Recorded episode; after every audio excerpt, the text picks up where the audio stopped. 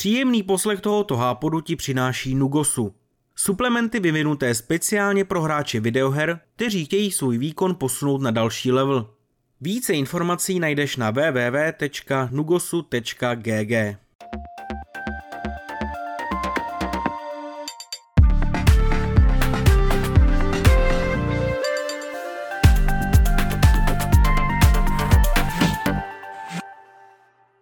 Vítám vás u Hápodu s pořadovým číslem 855 eh, po minulém podcastu, ve kterém jsme eh, probírali diskuzní témata v takové trochu netradiční sestavě, se opět vracíme do takových těch zajetých kolejí. A uh, společně se mnou, Tadeášem, ahoj, tady bude dneska diskutovat Radek. Já si zavím čus. A taky Kuba.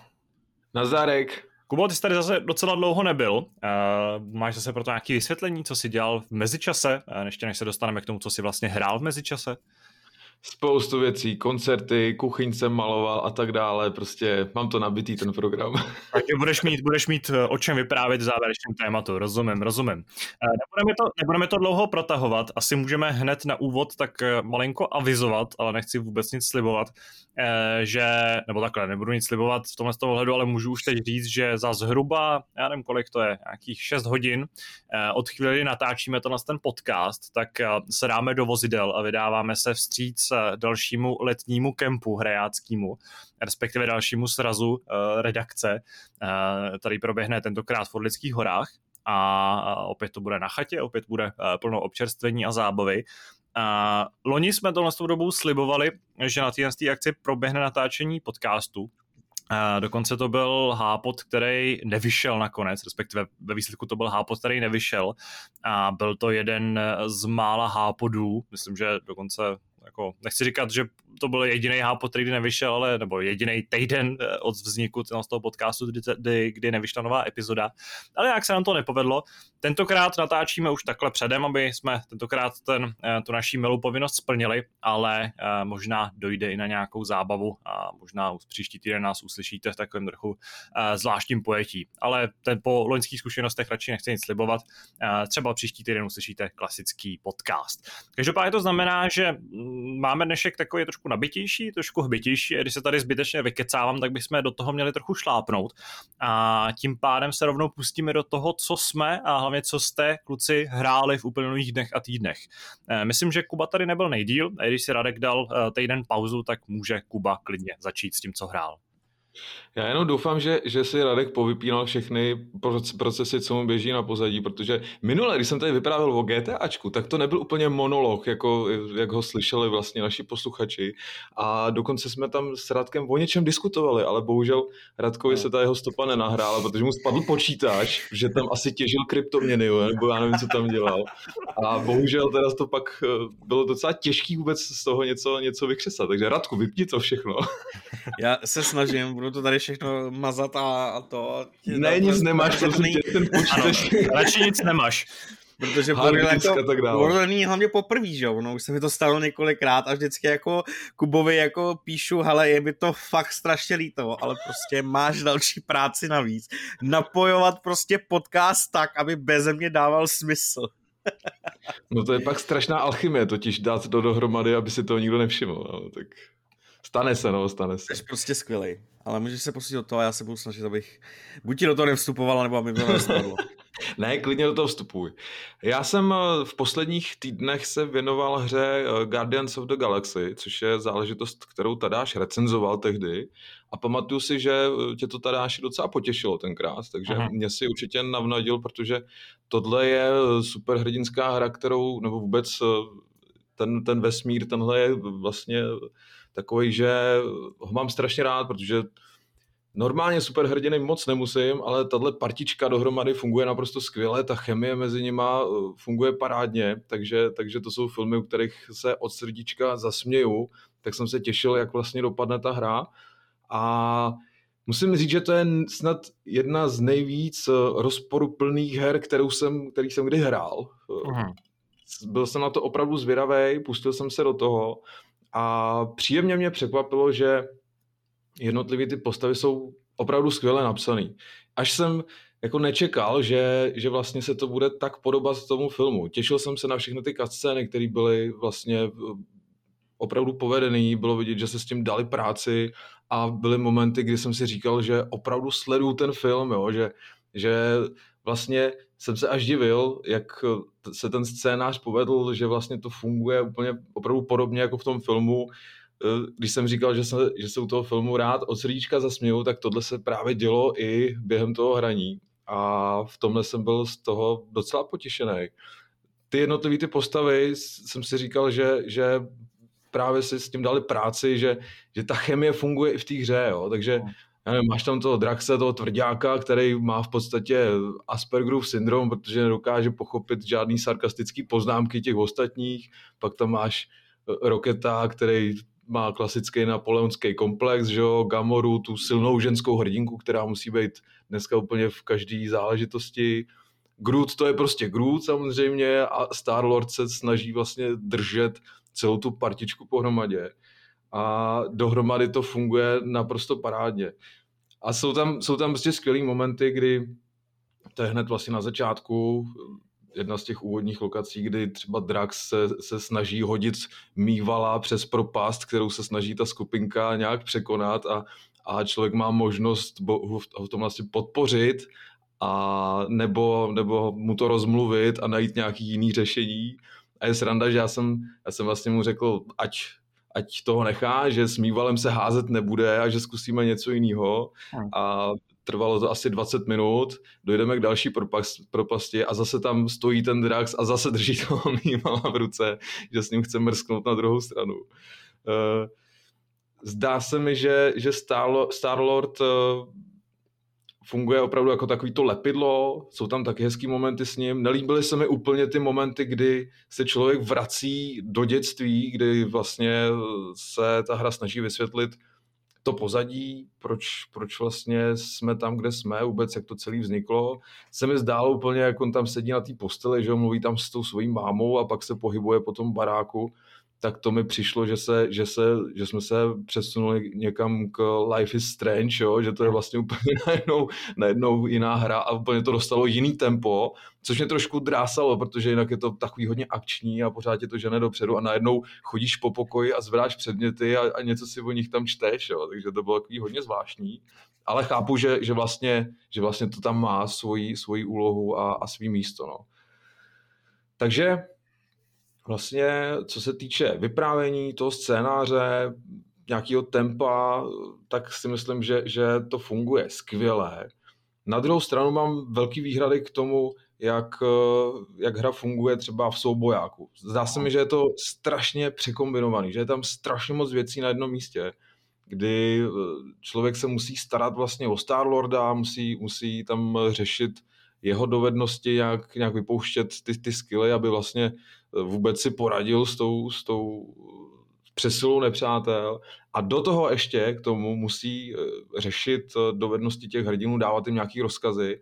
Já se na rovinu přiznám, že vlastně dovednostní body jsem investoval pouze do Starlorda a u svých hrdinů jsem si nic neodemknul, takže jsem zhruba v polovině hry a každý z těch mých parťáků má pouze jeden skill, který měli na začátku.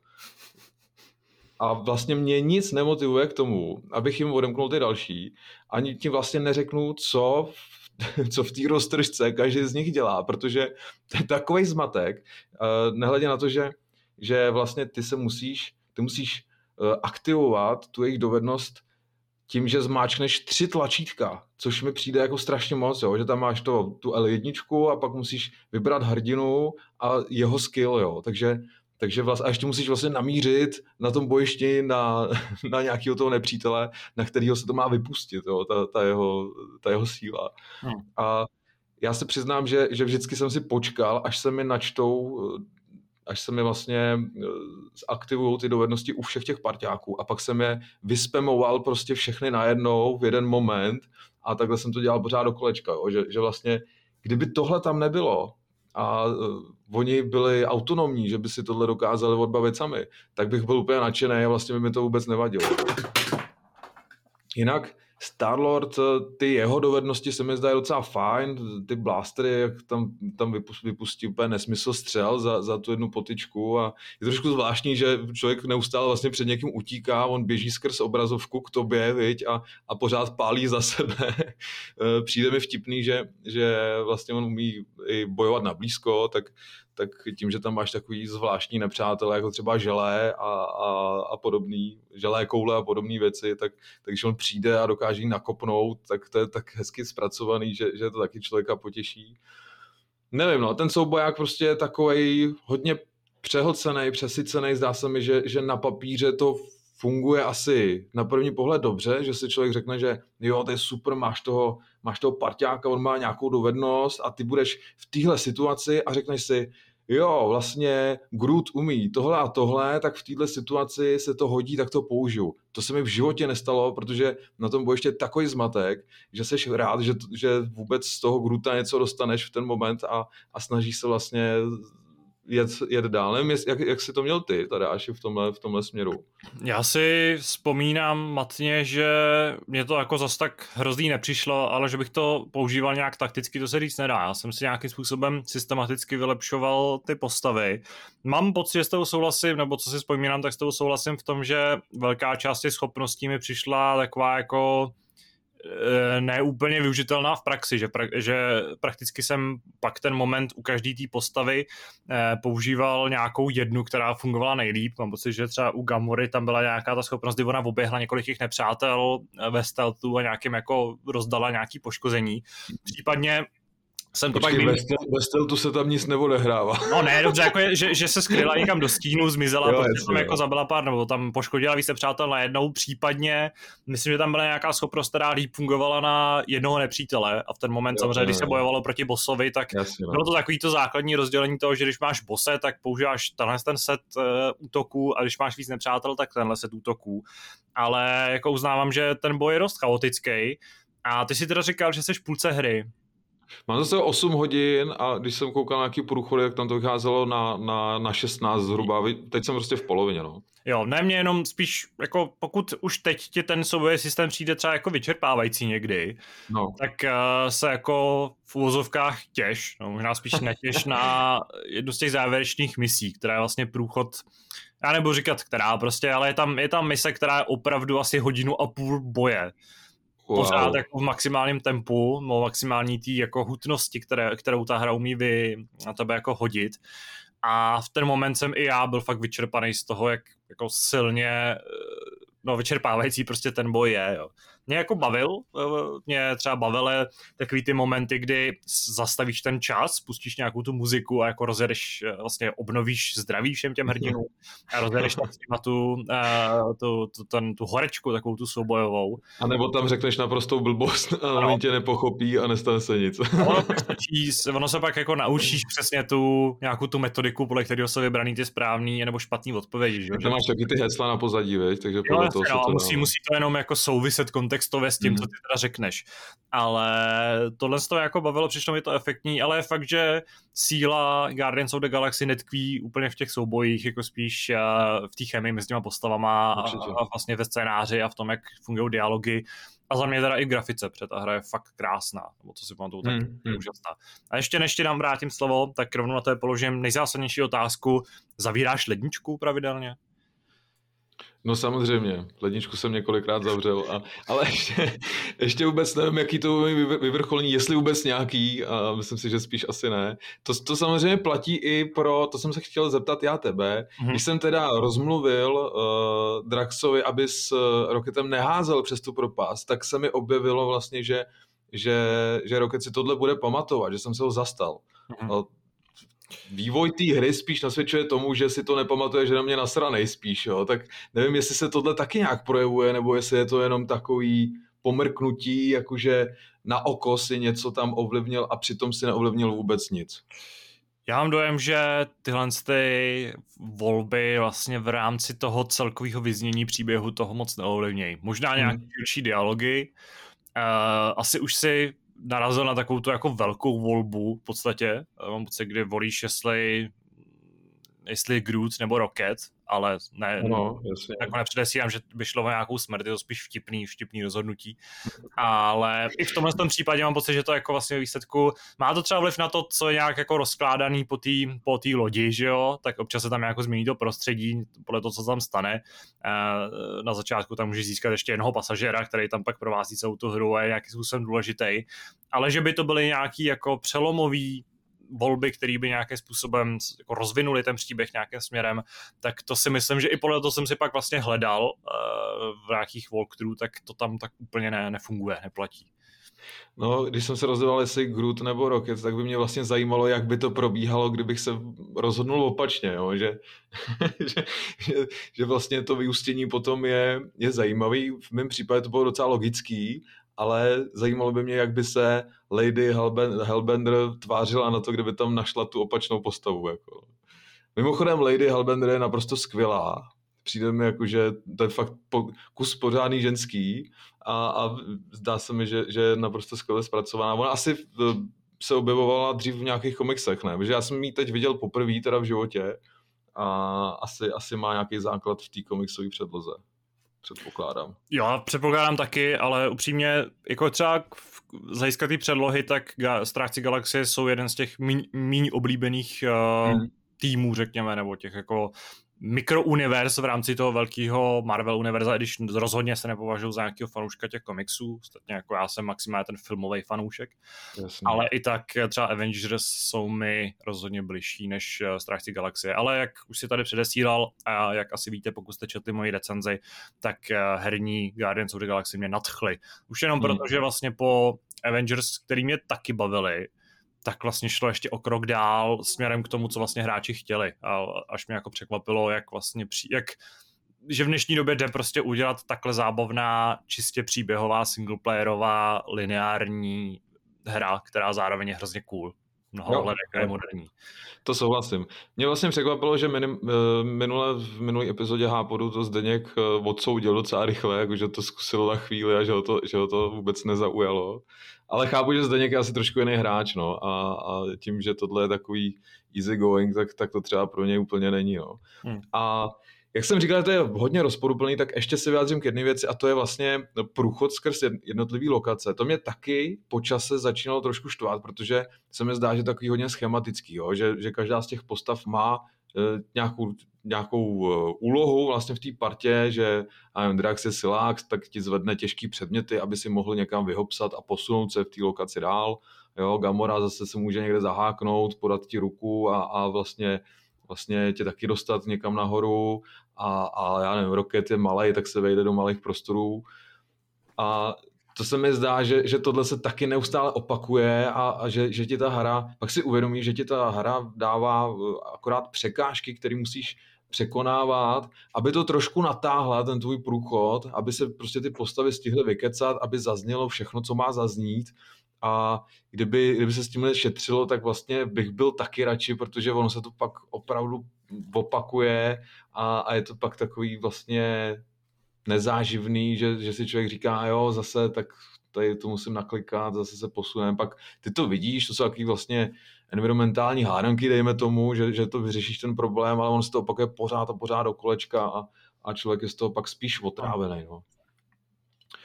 Ale jinak eh, já z toho mám zatím moc dobrý pocit, baví mě to, jak jsem říkal, že, že po té po tý příběhové stránce je to skvělý, má to, má to skvělý tempo, uh, řechtám se u toho jak blázen tady, Štěpánka tady kouká přes rameno a, a taky, taky se občas pousměje, že, že jí to vlastně baví, takže, takže super a jsem zvědavý, jak to celý vyvrcholí vůbec. No.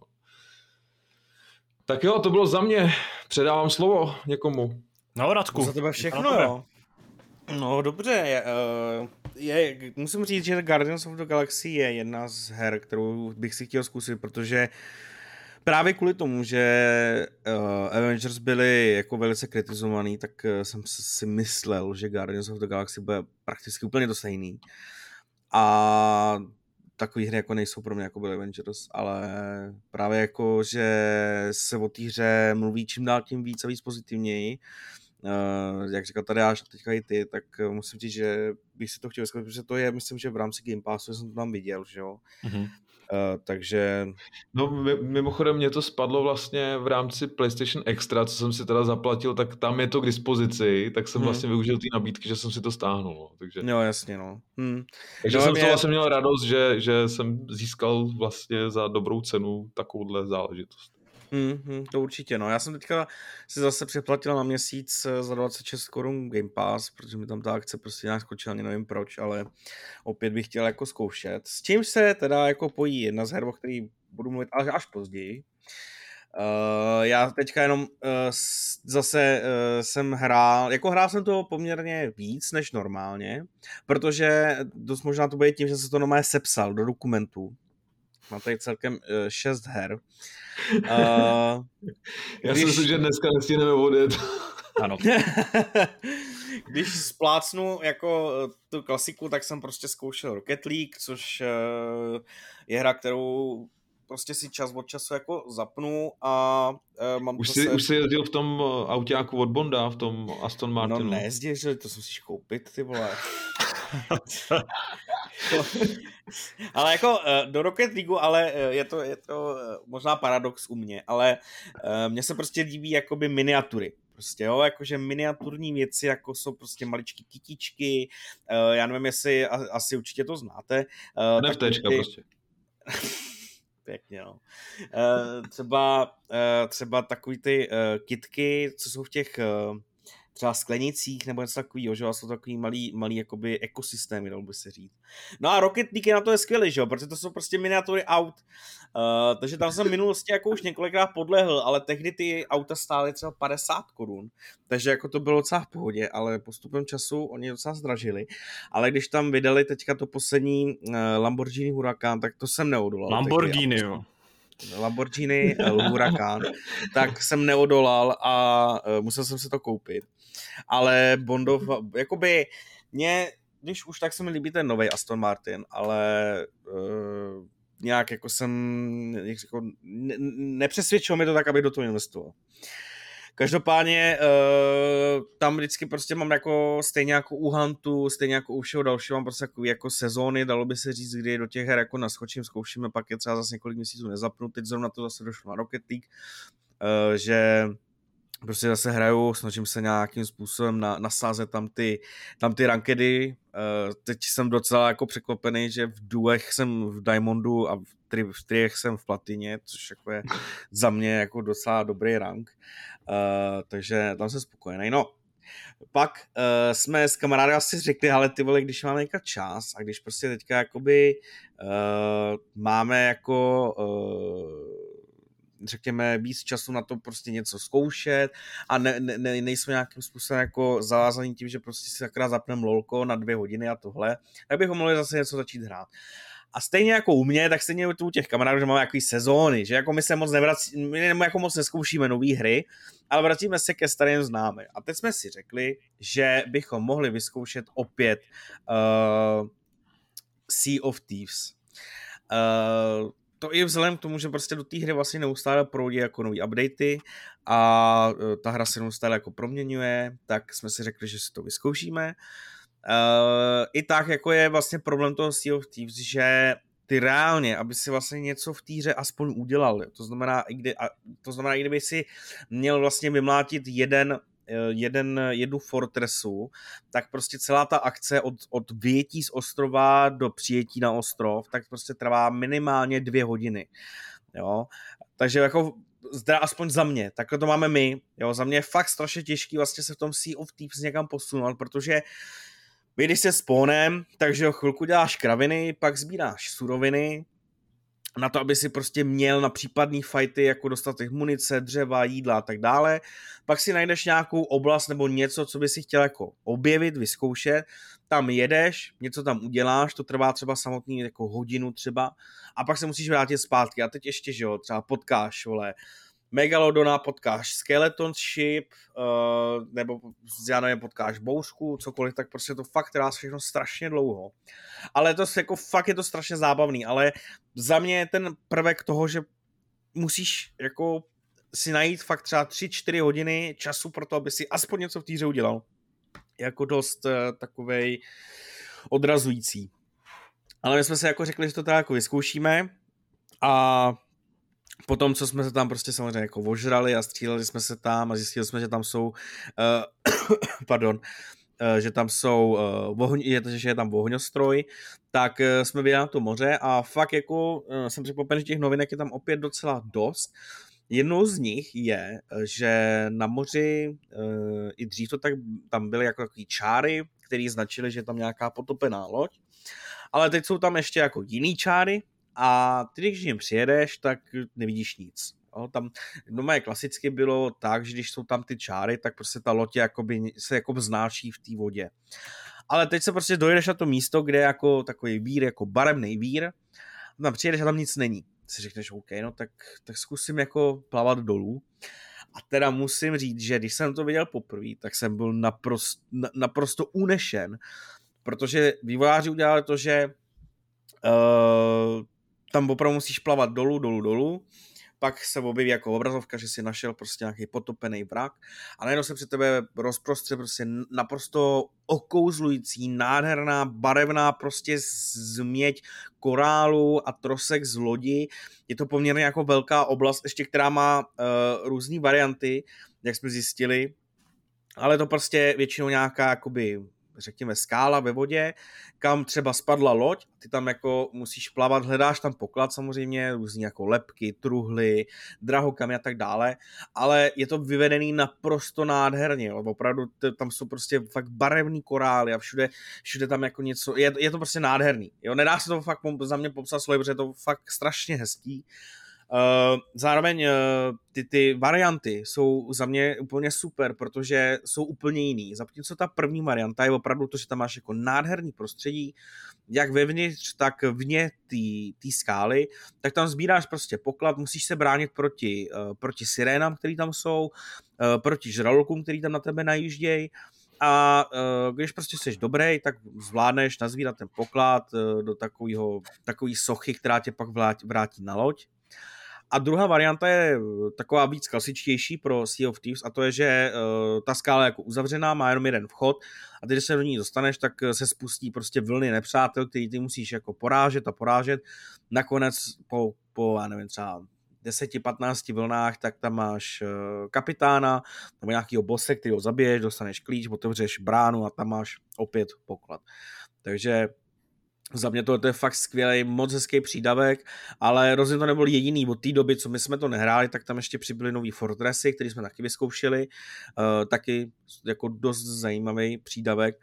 A uh, jako chci ještě zjišťovat dál, co, co novýho v té hře je, protože jsem třeba, když jsem se koukal jenom rychle na Vikinu, kam bychom třeba mohli jet, tak jsem viděl prostě nějaký obrovský ohnivý vír, který značí nějaký další nový event, takže jako Sea of Thieves je za mě vlastně strašně je to, je to uh, úplně stejný jako že z No Man's Sky. Ten, to, ta hra měla úplně, úplně totožný příběh, akorát to samozřejmě ještě vůči tomu, že Sea of Thieves je teda pod Microsoftem a měli zdroje pro to tu hru držet. No Man's Sky toho to má si zasloužit ještě větší obdiv, ale Sea of Thieves taky měl při začátku jako nedostatek obsahu, naprosto prázdný svět eh, a, a hráči těžko hledali důvod pro to, proč tu hru vůbec hrát, protože uh, to, že jezdíš po moři a ta hra vlastně jako vůči jiným jako funguje, tak prostě není důvod tam jako zůstávat, ale teďka jako opravdu toho obsahu je tam dost a to nepočítám to, že uh, je tam že ta kampaň s, s Jackem Sparrowem, myslím, že tam zůstala. Uh, s Jackem Sparrowem, prostě opravdu těch, i těch příběhových kampaní je tam jako spousta. A rozhodně jako Sea of Thieves je jedna, jedna z, za mě z málo her, kterou bych jako opravdu doporučil prostě nějaký skupince kamarádů, který by si prostě chtěli něco i jako na delší dobu prostě zahrát a vyzkoušet něco nového, takže Uh, to je naprosto, naprosto skvělá super hra. uh, dál, uh, tady mám Fall Guys. Uh, vím, že o tom v minulém hápodu mluvil Míra. Uh, tak uh, já jenom krátce asi jako s ním můžu souhlasit v tom, že já jsem taky tu hru vlastně hrál asi až jako mm, do nějaký druhé sezóny, což bylo přesně ta doba, kdy se jako přeliv, takový ten přeliv toho, kdy to už jako přestávalo být populární, uh, takže já jsem to, já jsem eh, to dlouho nehrál a pak jsem viděl, že za prvý ta hra jako přešla do free to play, ale za druhý, že právě tím, že přešla do free to play, tak získala další jako obrovskou, obrovskou trakci dopředu a těší se jako velký popularitě. Takže jsem do té hry zase naskočil a jako když bych jako to řekl to nejlepší, tak asi, že to je opravdu prostě starý dobrý Fall Guys. Uh, vlastně nic mě tam jako nepřekvapilo, ty úrovně, prostě je tam, je tam jako spousta nových map, uh, spousta nových mechanismů, dokázali prostě opět si hrát s tím principem toho Fall Guys, který oni, oni na tom začátku prostě jako jasně stanovili a dávali, dávají do toho prostě nové věci, překážky, uh, mutace pro ty mapy a jako za mě Fall Guys je úplně stejně jako, eh, jako třeba Sea of Thieves, prostě hra, která je úplně skvělá pro nějakou partičku lidí, který jsou samozřejmě jako je to na, na kratší sezení, uh, asi nebo aspoň mě osobně to jako nebaví na to, že bych třeba to hrál prostě, já nevím, vole, celý večer, 4 hodiny prostě, ale na nějakou hodinku třeba na zabavení, na, na splnění nějakých třeba challenge, což teda je další, s kterou oni dělají jako fakt hezky a dobře. Jsou to ty challenge, takový ty uh, akce s uh, nějakýma značkama, třeba já jsem tam uh, se fakt snažil splnit uh, event, kdy si dostával uh, helmu z Halo od Master Chiefa, ale teda ta helma má na sobě kočičí uši, takže to takový jako, no, ale... Takový uh, pro tadáče prostě. Ano, přesně tak. Tak to je věc, která se přímo objevila v Halo, že jo? To tam...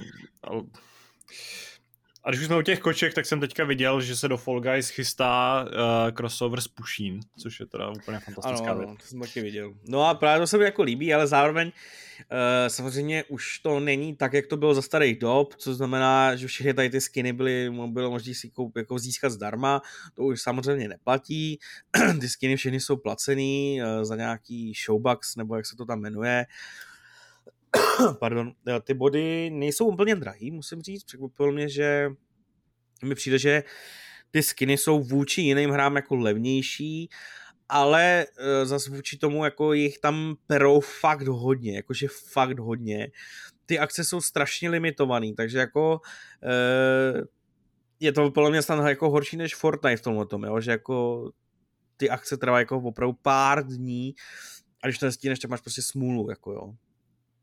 Takže jako to je, to je zajímavý, uh, zajímavý prvek toho Fall Guys, ale jako celkově ta hra jako, uh, jako dobrá, jako ne, nemám co k ní jako hodnotit dár, dál.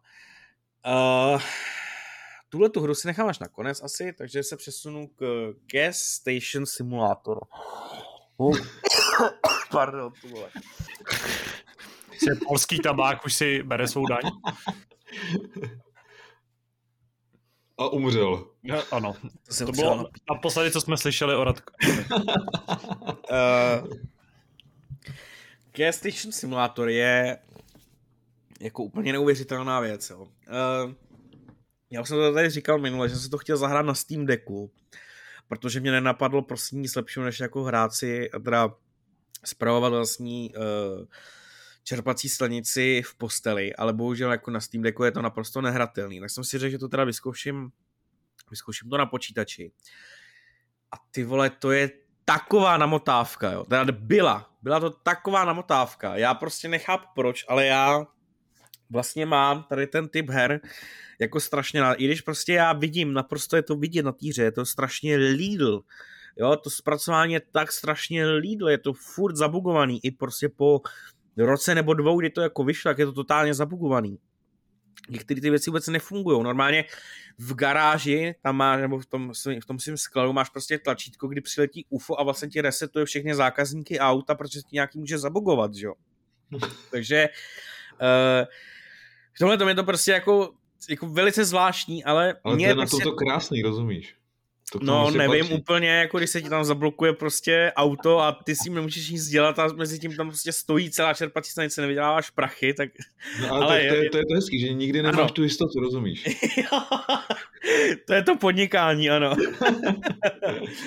no každopádně, nevím proč, ale prostě tyhle ty, tenhle ten typ her mě aspoň v nějakých prostě určitých případech, jako je právě třeba, já nevím, taky to baření, jako když byly ty browserové hry, kdy ty si připravoval jídlo nebo obsluhoval lidi v restauraci, mě to tak strašně bavilo a já nevím proč prostě, jo. já nenávidím gastro, dělal jsem to tři roky, ale nenávidím to, ale prostě ve hře se potom můžu utlouct. A Uh, Gas Station Simulator je opravdu prostě o tom, že ty máš svoji čerpací stanici a uh, máš tam jako několik oblastí, ve kterých ty, řekněme, jako podnikáš. To znamená, máš tam samozřejmě samotnou čerpačku, to znamená, přijede ti auto, ty vezmeš prostě uh, pistoli a natankuješ mu, Uh, další věci jsou um, předměty jako v, obcho- v tom, v tom v té samotné budově, prodáš časopisy, jídlo, pití, zmrzliny, časopis, teda uh, pečivo a tak dále, prostě různé věci tam prodáváš.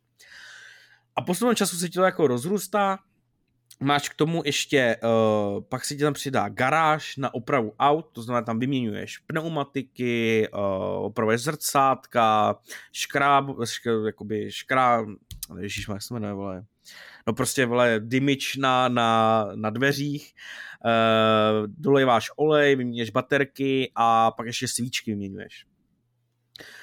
K tomu se ti ještě přidá myčka, kdy prostě můžeš umývat auta a uh, to je myslím, že všechno. Tady to všechno prostě jsou tvoje čtyři jakoby, oblasti, ve kterých ty v týře můžeš podnikat.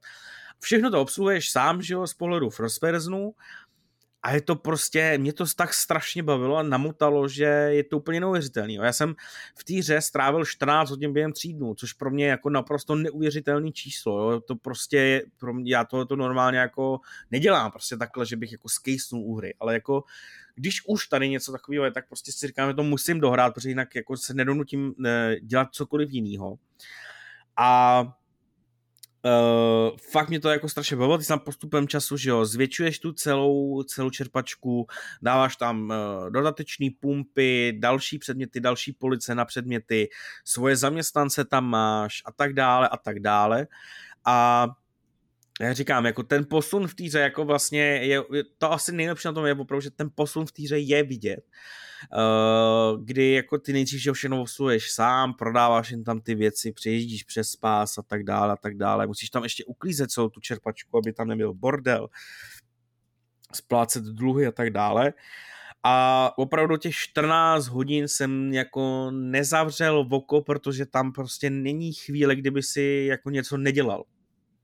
Což byla jako další věc, která vlastně mě to na tom strašně bavila, protože postupem toho, jak jsem začal jako makat a tak dále, tak já prostě uh, mám furt jako nutkání to dělat abych prostě jako se nezastavil a tak dále, takže v týře tam, to mě to fakt naplnilo, že ty prostě jdeš, jdeš natankovat, pak jdeš něco prodat, jdeš uklidit, jdeš opravit auto, jdeš udělat myčku a pak zase tady to kolečko můžeš projet zpátky, pak musíš objednat zboží, přijede ti auto, musíš to vyložit, furt, furt tam je kolečko, furt něco tam děláš, ty jsi neustále v presu.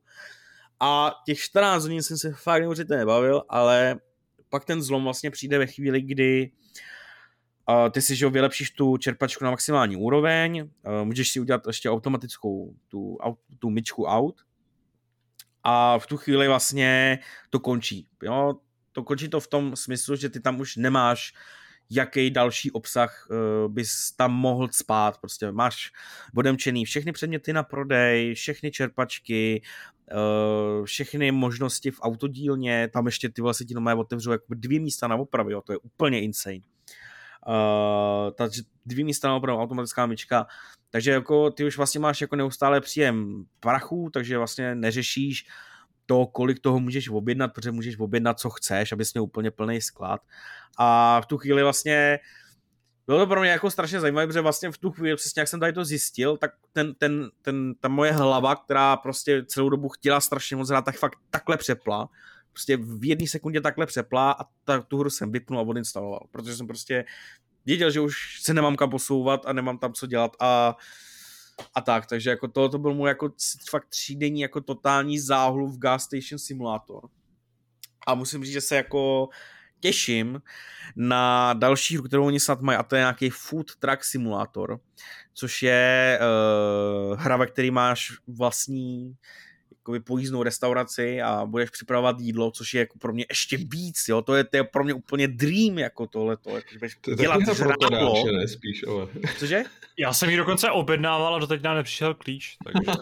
Uh, ona ještě nevyšla. Ona přišlo demo, Okay. tehdy, který byl totálně rozbitý, to jako to vůbec nešlo hrát, jako to, to, to bylo Párky strašný. v rohlíku tam skákali ze Ne, strany já jsem se ani nedostal snad k tomu, jo, vlastně dostal jsem se k tomu, abych jednou dělal jídlo, ale pak prostě ta hra je fakt, to bylo strašný, jako to bylo úplně v tristním stavu, ale tak bylo to prostě demo, nějaký prostě alfa verze, takže jako s tím jsem jako počítal, to v pohodě, takže jako to jsem, to jsem nechal být, ale fakt se těším, až to vyjde, eh, na to jsem fakt jako zvědavej. Trošku mě jako, eh, nebo jako já chápu, proč oni to tam dávají, jakože že jo, simulátor, já jako mám dost averzi vůči většině her, které jsou jako X simulátor, prostě nevím, cokoliv, že jo, těch, těch her je strašně moc a většinou za mě to jsou jako totální fakt kraviny a naprosto chápu, že i tady ta hra pro někoho bude jako kravina, ale myslím si, že ty, ty výváři prostě to jako uchopili dobře a fakt mě to jako baví, reálně mě to jako baví. Uh, další hrou, kterou jsem hrál, no a prakticky vlastně dohrál, tak je DLCčko pro Oli Oli World, uh, který uh, vyšlo poměrně nedávno. Uh, dostali jsme naštěstí klíč, takže já jsem se do toho s radostí vrhl, protože Oli Oli World je pro mě jako super hra. Tehdy to jako má to dost jako mm, subjektivní jako podtón, protože v té době jsem ještě neskoušel tady ty jako nějaký singleplayový hry a už vůbec ne indie hry. Takže když na nás prostě Oli Oli World spadlo jako prostě bles, nebo objevilo se jako blesk čistého nebe, uh, tak uh, mě to jako naprosto nadchlo. A upřímně to jako zůstalo do dneška. Ta hra mě jako baví, akorát prostě už jsem dost pozapomněl jako ovládání, takže když jsem to DLCčko zapnul, tak jsem se musel trošku oživit ale to DLCčko je, je jako skvělý, mě to fakt strašně, strašně baví, protože oni Uh, já to vlastně uh, možná líp vyjádřím tady, než, než v recenzi, protože já to v recenzi nedokážu prostě popsat slovy, ale oni podle mě dokázali v té hře tu hru, vlastně máš, máš tu hru, která má nějaký daný jako pravidla, nějaký zákony, řekněme, nebo prostě tak, jak ta hra celou dobu jede po nějakých jako uh, zajetých kolejích, tak tak seš prostě naučen, že ta hraje. To znamená, v Oliver World prostě máš, že uh, jsou tam prostě nějaký cestičky, po kterých jezdíš, nějaký uh, zábradlí, po kterých ty se jakoby klouzáš a ta hra je vlastně jako ve většině případů jako normální, když to řeknu blbě a maximálně prostě v těch pozdějších levelech, aby tu obtížnost nějakým způsobem trošku natáhli, tak ty se přesuneš do nějakých jako větších výšin, už nejseš jakoby na zemi, ale stále je to všechno dělané trošku tak, aby to jako dávalo smysl, jo? to znamená, že třeba zábradlí je při, při, přichycený na nějaký skále, někdy tam jako plave ve vzduchu, ale prostě většina těch věcí je daná tak, aby to dávalo smysl. Ale to Void Riders prostě se rozhodlo, že tady tu nějakou uh, smysluplnost dá, jako hodí úplně do koše a vlastně uh, na tu zemi přicestovali mimozemšťani, uh, ty se s těma mimozemšťama jako můžeš bavit, ale ten příběh Holy World je prostě za mě aspoň naprosto jako vedlejší věc, záležitost, kterou jako já vůbec neřeším aspoň. A Uh, soustředím se čistě na tu hratelnost a vlastně ty mimozemšťani, to hlavní věcí by mělo být to, že na těch mapách, nových mapách, je tam 20, uh, tak jsou uh, že jo, jako letající talíře, který pod sebou mají ty paprsky, taky klasický.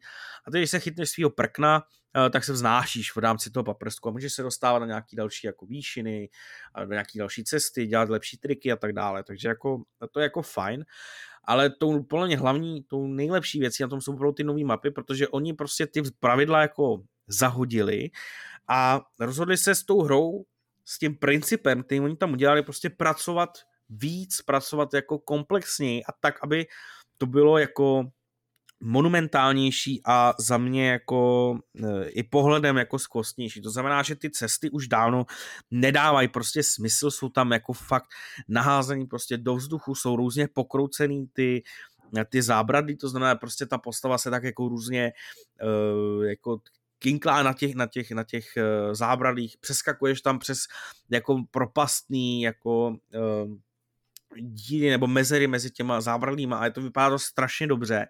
A hlavně v těch mapách jsou třeba oblasti, kdy ty se fakt rozjedeš na velkou rychlost, vyskočíš a celá ta, celá ta kamera se vlastně oddálí, zabírá celý, celý, to, celý ten malovaný, krásný, barevný prostor a tebe dává do, do jakoby tu malou, malou dominantu, která dělá ten trik a vypadá to strašně hezky. V jiných mapách naopak se to strašně přiblíží a ty jsi jakoby nad vodou a ty ty zábrady vlastně vyjíždějí z vody, takže ty musíš predikovat eh, o tom, kdy bys měl zmáčknout ten, tu páčku, aby si jako se chytnul na to zábradlí.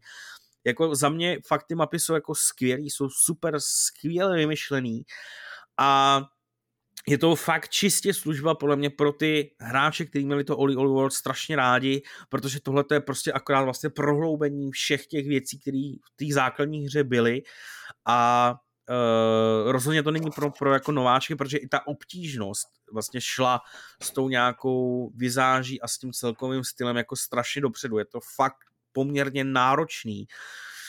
Je to strašně rychlý především a jako naprosto ne, nebudu skrývat, že jako i já jsem s tím měl problém některý ty úrovně jako vůbec dohrát, nějakým způsobem se tam přizpůsobit na to, jak rychle musíš mačkat tu páčku uh, a, a prediko a tak dále a tak dále. Takže jako za mě uh, je to fakt skvělý. Eh, zároveň ještě k tomu, Uh, to jsem nenapsal ještě do recenze, teď bude samozřejmě na webu, ale teď teprve se pisu, tak oni tam samozřejmě přidali nový bohy, no, nový bohy, který ty musíš jako nějakým způsobem oslnit, ale zatímco dříve si musel udělat nějaký jako úkol v rámci těch posledních úrovní, tak tady je to opět především o rychlosti, Uh, ty musíš třeba v jedné úrovni musíš předehnat uh, nějakou uniklou příšeru pro to, aby si jakoby chytil, takže ty tobě v pozadí, v tom, v tom jako malovaném eh, světě, tam v pozadí prostě vidíš tu postavu, jak tam plave v nějaký vodě a ty musíš být prostě rychlejší než ona, tak znamená musíš opravdu se snažit na těch zábralích nabrat maximální rychlost a prostě tam všude, kde to je možné nabrat rychlost, aby si to stihnul. Uh, Eh, v jiných úrovních vlastně jezdíš, eh, dalo by se říct, neustále dokola a musíš tam snad splnit nějaký počet triků nebo něco takového, teď už si nepamatuju přesně, co tam bylo, ale z, zatímco všechny mapy, které snad jako byly, tak byly jako lineární, od začátku do konce měly nějakou prostě cestu a nikde si jako neskejsnul, tak tady ty úrovně některé jsou, že se jako točíš neustále v kruhu a musíš eh, tu úroveň se, zvyšují, se zvyšující se rychlosti jako zvládnout. A další věc, která byla zajímavá, tak je tam jedna úroveň, kde musíš nazbírat uh, nějaký snad krávy, který ty mimozemšťané chtějí jakoby unést a je tam právě jako dlouhý paprsek toho, těch mimo, ten mimozemský a ty se musíš uh, znášet jako stejně jako jak to bylo ve Flop, Flappy Bird, že jo, ta hra, co byla před několika lety na mobilech, tak tady úplně stejně se musíš jakoby vznášet v rámci toho paprsku a sbírat ty krávy. Takže jako za mě to fakt super uh, zajímavý. Uh, je to uh, vidět, že prostě si někdo nad tím sednul a přemýšlel, co můžeme udělat ještě jako víc crazy, víc, víc zajímavý pro ty naše hráče, který ta základní hra prostě baví, co pro ně můžeme udělat. A tohle je rozhodně věc, která která prostě se povedla. Stojí to, myslím, že 10 euro to DLCčko, což je nějaký 250 korun teď s tím kurzem, co je.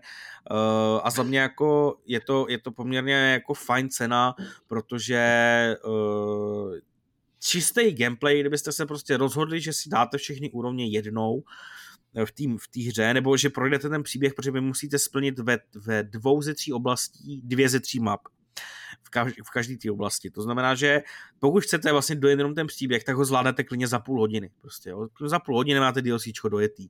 Ale to jakoby není život tím cílem, protože ty výváři prostě cílejí na to, že vy si chcete projet všechny ty mapy, to znamená, to jsou nějaký třeba dvě hodiny, a při nejlepším prostě několikrát za sebou splnit ty, ty challenge, které tam jsou při každých těch mapách a pokud hodně chcete, tak uh, ty challenge se rozšířily u, u spousty dalších klasických map, které v té hře byly. Takže tu DLC vám reálně může přinést třeba pět, pět plus hodin jako zábavy ale hlavně jako fakt jako inovativní zábavy pro tu danou hru, což je za mě strašně důležitý, co se DLC, DLCček týče a je to pro mě důležitější než, než jako doba eh, k tomu, jak dlouho byste to, byste to jako měli nebo mohli hrát.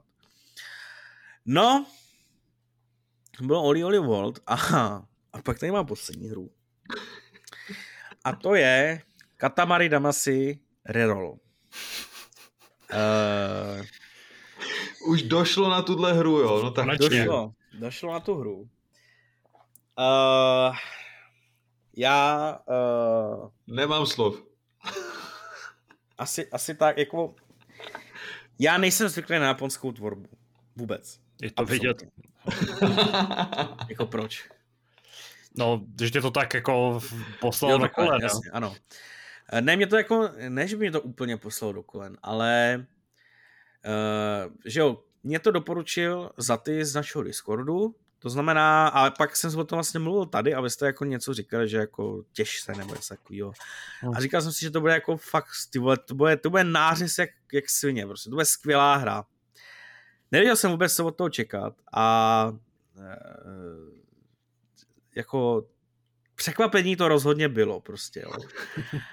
Ale já jako nemůžu říct, že mě... jak evidentně strašně složitě hledáš ano. správný slova, který ano. Ne, ne, ne, já, to, já, to, já, to, já, já, se k tomu dostanu, já to chci říct, jako já naprosto upřímně musím říct, že ta hra mě nebaví. Jo, mm-hmm. fakt mě jako nebaví. Je to odpad? Není to odpad, to ne, to rozhodně ne, ale to nemůžu říct. Je to horší žádný... než Breath of the Wild? Ne, to už nemůžu říct o žádný hře a uh, co se týče Breath of the Wild, tak uh, to tady vlastně nemám napsaný, ale to jsem taky v tom postoupil, ale... že, no. že jsi to zmínil, ty vole, no, tady vole, zapíču. Zelda, vole, ještě se k tomu dostanu, ty vole. Uh, ještě se můžu, ty vole, ještě se dostanu k biomutantovi, vole. tak to jste v prdeli, hoši. No, Uh, ale tak dobře, k tomu Katamari jenom krátce. Jako ta hra mě reálně nebaví prostě. Nebaví mě, protože jako já těžko hledám jako smysl, proč bych to měl hrát jako dál. Jo? Jako fakt strašně těžko se mi tam hledal ten smysl. Už vlastně, když jsem to zapnul poprvé, teď tam na mě prostě začala mluvit nějaká obrovská mluvící hlava. Otevřelo se mi to v okně, který má prostě pětinu mýho monitoru a nešlo prostě nastavit, aby se mi to dalo do full screenu tak uh, jsme došli k tomu, že mě to učilo ovládání a to ovládání já jsem nepochopil do dneška. Do dneška jsem ho nepochopil, nechal jsem to asi dvě nebo tři hodiny. A uh, do, do teďka jsem to ovládání nepochopil, i když jsem si tam dal nějaký to lehčí ovládání, tak prostě pro mě je to fakt jako pain to nějakým způsobem jako skrotit. Ale mimo to ovládání prostě jako, ale jasně, já naprosto chápu, že někdo, kdo to hrál na PlayStation 2, jak jsem se pak koukal kde to se vůbec vzalo tady ta hra, tak já naprosto chápu, že někdo prostě v deseti, nějaký desetiletý klučina, který to hrál na PlayStation 2, ho to prostě zaujalo, protože tohle je přesně hra, která by mě naprosto dostala, kdybych prostě v té době měl něco takového na PlayStation 2. To nemůžu říct ani popel, protože je, samozřejmě tím, tím principem toho, já to tady nebudu vysvětlovat, protože prostě buď někdo ví nebo neví a neměl by vědět radši, tak prostě tím principem je to, řekněme, originální, zajímavý, ale prostě v tuhle chvíli, jakožto někoho, kdo zkouší nové hry a tohle to nikdy nehrál, tak pro mě fakt to jako postrádá prostě nějaký hlubší smysl to hrát dál eh, a, a, a prostě jako a, a, a zkoušet to. Na mě je prostě jasný, že ta kulička by se stále a stále zvětšovala. Jak mi psal za ty, já jsem mu neodpověděl, ale, ale ano, už jsem jako tam namotal kočku i psa jako OK, jako jo, jako jo, ale ale prostě proč, jo, rozumím, jako proč prostě, jakože, nevím, prostě nezaujalo mě to, jo, já to nechci jako hejtit, to vůbec, pokud se to někomu líbí, jasně, v pohodě, uh, každý máme prostě nějaký, jakoby svoje, uh, svoje věci, které se líbí, ale mě prostě to, to fakt jako nezaujalo a, a jako neplánuju se k tomu nějakým způsobem jako vracet. No a když to tady načnu, ty vole, tak se k tomu musím dostat, že jo, jako sorry, to prostě tak musí být. Uh, jak jsem tady... Kámo, ty máš dám... dvojníka, který za tebe hraje, ne? Jak to všechno stíháš, pro boha? Já jsem tady nebyl dva týdny, že jo? Stejně, to já jsem, no, dobrý. no tak uh, já nevím, tak jako si, Fall Guys Sea of Thieves Rocket League, to jsem hrál po večere, Gas Station Simulator, vole, tam jsem tomu dal prostě tři dny večerní náhůl. No, a... Ale nám to vysvětlovat nemusíš, jo? můžeš klidně pokračovat. uh, Zelda. Uh, Zeldu, uh, tu jsem, uh, jak jsem tady předesílal, jak jsem tady prostě hejtil. Ale už vlastně nevím, jestli jsem tady to mluvil, jestli jsem už o Zeldě mluvil, že jsem jí hrál. Uh, no, ale tehdy si Nevím, jestli jsi mi to říkal soukromně, nebo si to změnil přímo v podcastu, ale vím, že eh, si o tom mluvil a že jsi jako na úplném začátku, nebo jestli byl. Ale že už si v něm, už, už si v tom strávil počkej, nějaký čas. Počkej, no jo, ano, na začátku bylo, že jsem byl na úplném začátku, teď už jsem trošku postoupil, i když podle tebe jsem stále na úplném začátku. Tak většinou bývá, že na začátku jsi na začátku, no, ale takový občas jsi na začátku, na konci. Víš, jako, tyhle ty tvoje poznámky, vole. Dobře. Uh, teď jsem dle Tadáše na stále úplném začátku, ale za mě už jsem trošku aspoň pokročil. To znamená, uh, že jsem uh, v Zeldě už se dostal konečně z té základní oblasti, už jsem získal ty křídla a vletěl jsem do nějaký té uh, další prostě oblasti, kam se máš dostat nějaký vesnice, kde ti prozradí, kdo seš a co seš a co máš udělat. A už, ten, už jsem teďka vlastně dostal zadání uh, někoho osvobodit, uh, nebo ne, jo, mám jít do té vesničky s tím researchem a tam uh, prostě něco, já nevím, už to nepamatuju, protože jsem tý teďka delší domu nebyl, ale jenom krátce prostě, hele, jako uh, když jsem tu hru hejtil tehdy, Uh, tak uh, jsem byl strašně tvrdý, to se přiznám, prostě bylo to z naprostý jako nevědomosti toho, jaká ta hra je. Uh, musím říct, že mě to vlastně překvapuje, uh, jak je ta hra uh, jako zábavná, nebo jakoby řekněme uh, komplexní, nebo aspoň mi to tak přijde zatím, že těch mechanismů tam bude časem jako fakt dost na to, aby tě to jako zabavilo, aby si měl co dělat, protože už teď vlastně tam máš že jo, nějakou tu zimu, máš tam crafting, máš tam koně, já jsem vůbec nevěděl, že v Zeldě jsou koně, uh, máš tam eh, ty obchody, měnu, no prostě jako už teď je tam jako poměrně dost věcí. Co mě trošku mrzí je to, že v první chvíli jsem si říkal, jak je ta mapa strašně obrovská. A ona jakoby reálně jako je, je velká, ale přišel jsem na to, že vlastně ta mapa je velká jen kvůli tomu, že ty seš malej. Jo? Že reálně jakoby ty seš prostě zmenšený vůči těm modelům té mapy celý, že jo? Takže jakoby vývojáři to trošku jako vochcali mi přijde, ale jako v pohodě, prostě ten Nintendo Switch a to samozřejmě jako výkon nemá na to, aby uh, utáhnul nějaký větší svět. Co mě jako překvapilo je, že vůči jiným hrám, který jsem koukal, jak vypadají, nebo Já jak se nepochopil, hejbou. ta hra není velká, pouze ta postava je příliš malá, jo? Ano, mě to, nebo aspoň mě to tak přijde. Když jsem se koukal na modely jakoby skály, jo, já vím, že to zní blbě, jo, ale... Je to jenom roztažená textura, prostě. Ano, no, ne, ne, ne, ne, ne, ne, že, no, jakože buď, anebo ty jsi prostě vůči modelu tý té skály jako malej, chápeš? Prostě... Já si spíš myslím, že je ta hra jako hodně vertikální, což prostě hodně mění ten pocit, který uh, vlastně jako máš uh, z celého toho světa, že nebo z toho zpracování, protože jsou hry, které mají ten jakoby plochej, rozlehlej svět, ale ten občas můžeš vlastně ten, tu iluzi toho rozměru můžeš navodit tím, že uděláš hodně vertikální to prostředí a to myslím, že právě v Zeldě nebo v Breath of the Wild je jako vidět, že tam vlastně pořád lezeš po nějaký skále a pořád se, se ti vlastně vytvářejí takhle ty přirozené překážky v prostředí. A ty jsi to jako Radku celý prošel, nebo soudíš dle mapy, nebo? Ne, já jsem uh, totiž procházel, nebo já jsem to neprošel, to ne, to ne, to nemůžu říct, ale uh, jedna z věcí je to, že uh, když vlastně jsem byl na nějaký tý jakoby věži, že jo, a dal jsem si waypoint na nějakou jinou věž, která mi přišla jakoby poměrně blízko, řekněme, tak reálně na té mapě byla úplně někde jinde, prostě strašně jako daleko. A zároveň, když jsem se vlastně uh, přesunul mezi takovou tu, já už jak se to jmenuje, uh, taková ta skála pod kterou ty musíš projít, když chceš do, do, k těm vesnicím. A jsou takový ty dvě skály, co se jako spojují. Tak tam právě jsem se jako koukal na ten model té skály, nebo toho kamene prostě. A tam podle toho jsem usoudil to svoje, že jako že ty jsi jako zmenšený vůči uh, vůči, řekněme, uh, map making nebo map, map creating prostě modulům nebo nástrojům a takhle, takže tak jsem to jako Já to je jedno, jako uh, co mě zaujalo je to, že ta, ten Switch to dokáže vlastně to prostředí vykreslit do takových dálí, řekněme, Uh, to je docela jako zajímavý a, a vypadá to velice dobře. Uh, a ta hra samotná jako mě, mě zatím baví, jako obával jsem se toho, že se... Cože? Už tě trefil blesk. Ne, ne, ne, ne. Ne. Ne. Ty tam ještě uh, zažiješ věcí, kámo, to budeš koukat.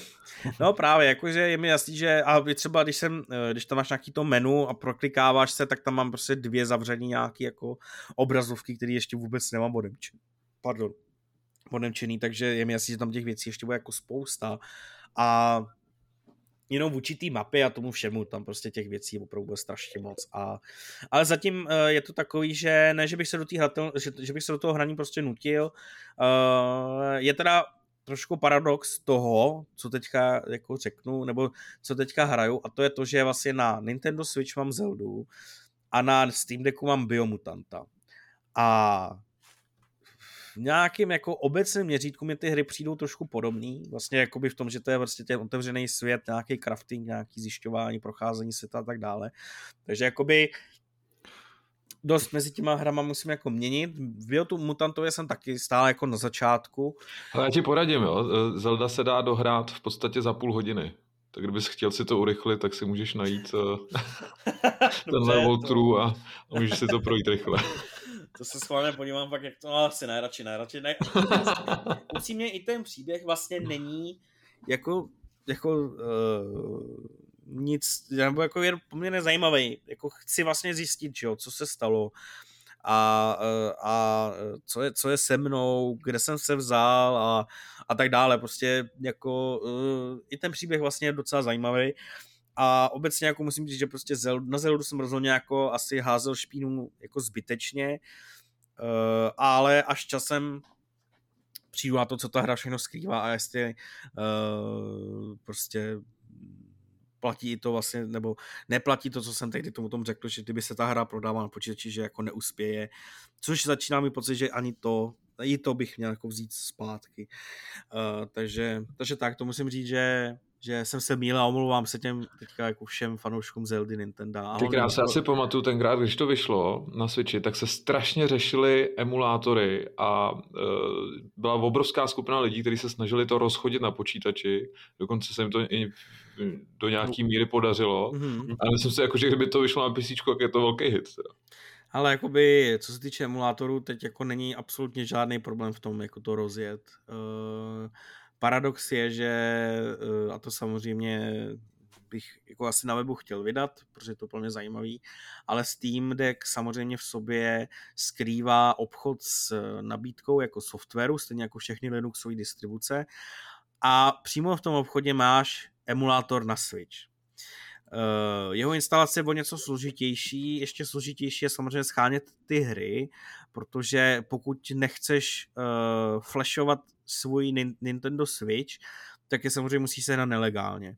Ale uh, o tom ještě se jako povíme, protože je to zajímavý téma, ale uh, když si to nakousnu, tak je uh, jako vtipný, a teď nás vlastně možná Nintendo jako zruší, ale že Nintendo schazuje z, z YouTube všechny videa, které jenom ukazují, že bys měl jako na, na Steam Decku jakoukoliv Nintendo hru, tak je schazují ty hry, uh, protože samozřejmě jako Nintendo je ohledně jako žalob a tady těch všech věcí jako velice, velice uh, přísný.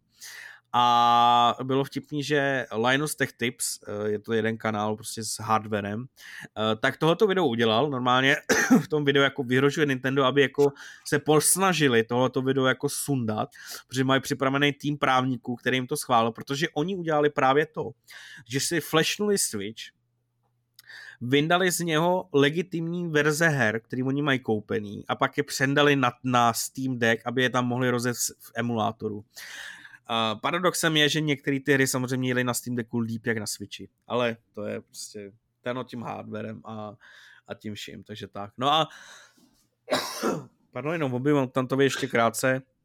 Uh, ta hra, uh, vím, že uh, to schytávalo hate za nějaký, nějaký věci a já si především vzpomínám na to, že to schytávalo hate za toho vypravěče, který tam je. Uh, takže jako pro mě je strašně vtipný, že já to hraju bez, bez zvuku, protože jsem většinou Biomutanta hrál jako někde na cestách.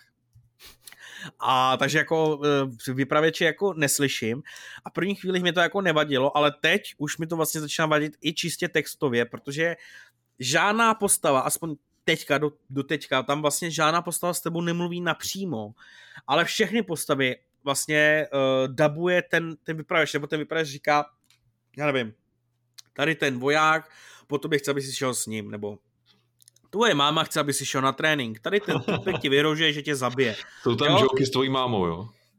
ne, tam přímo ta máma je.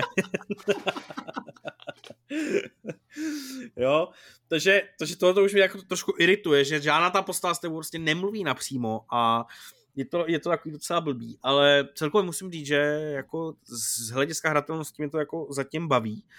Je zajímavý ten soubojový systém, systém uh, craftingu, systém uh, vlastně vybavení a tak dále, ale v tuhle chvíli se vlastně přede mnou otevřely uh, outposty na, na mapě a trošku se začínám obávat, jak, aby to nebylo prostě taková ta klasická outpostovka, kdy musíš vymlátit uh, všechny ty pevnosti naprosto stejným způsobem a pak se ten příběh nějak posune. Prostě úplně stejně jak třeba Shadow of Mordor, který prostě v tomhle tom byl jako ty vole, to bylo, to bylo něco, jo, ale jako uvidíme, nevím, já jsem si v té recenze tehdy, nebo si nepamatuju, nebo jsem si je nečet, jak ta hratelnost probíhá, ale... To klidně prozradím, jestli chceš, ale jako... Nechci, děkuju. Dobře, tak budeš No. Nebo jo, můžeš, no, tak pojď. Uh, no ne, tam dokonce, pokud si vzpomínám, tak tam jsou nějaký tři šablony, podle kterých se odehrává a ty se jako točej kolem dokola a ty v rámci každé té frakce uh, ji můžeš dobejvat, že jo, tuším, že to jsou tři nebo čtyři ty jako pevnosti, si teda přesně mm. jak to je, a u každé té frakce je ta postupnost úplně identická děláš tam úplně identické věci. A naštěstí, když pak jako se dostaneš do nějaké fáze, tak s tím vlastně přeskočíš všechny ty další, protože tam dobiješ nějaký jako jejich hlavní území a tím vlastně dokončíš ten hlavní úkol. Takže v tomhle hledu ten systém je opravdu hodně, hodně prvoplánovitý a hodně eh, repetitivní. Takže... Jako ty vole, když jsem hrál Shadow of Mordor, tak mě v první chvíli tady to vy... vy, vy... No naštěstí tam těch outpostů není tolik, jako třeba není, no, to je v hrách, takže je to jako nestihne ubít takovým způsobem, ale... Takže myslíš, že by to bylo nějak... nebo Biomutantovi? Uh, no v... Uh, no v Biomutantovi, že jich není jo, tolik okay, jako no, třeba v, v těch, z těch jako Mordorech nebo třeba v Assassin's hmm. Creedech posledních, že? No jasně, no. no. Jako tam mě to prostě docela bavilo, ale prostě časem ti to fakt ubíjí úplně všechno, protože mě teďka táhne samozřejmě ten soubojový systém. Prostě to je to, co tě tam táhne, musí to být udělaný dobře, to v Mordoru podle mě bylo, bavilo mě to a časem tě to fakt začne ubíjet, jako strašně ubíjet to, to, to, to, stejný, prostě furt to stejný, furt stejný, pak už jsem byl úplně, agre, úplně alergický na stejný animace, že když jsi se potkal s těma velitelama těch armád, jo, tak to bylo prostě no. strašný. Takže v první, když, když tam na mě vyskočily ty outposty, tak jsem se toho jako fakt lek, ale stejně jako u Mordoru prostě zatím je ten soubojový systém a ten, ten systém té hry baví natolik, že jsem ochotný vlastně jít uh, a, a, a jako těšit se na to ty outposty jako uh, rozbíjet a uvidíme, jaký to bude časem. No. Teď já jsem ještě nezabil ani jeden, takže jako v tom se ještě musím posunout, ale ale tak. No a tady tím samozřejmě můj, vole, monolog ukončuju, protože to bylo všechno, co jsem hrál.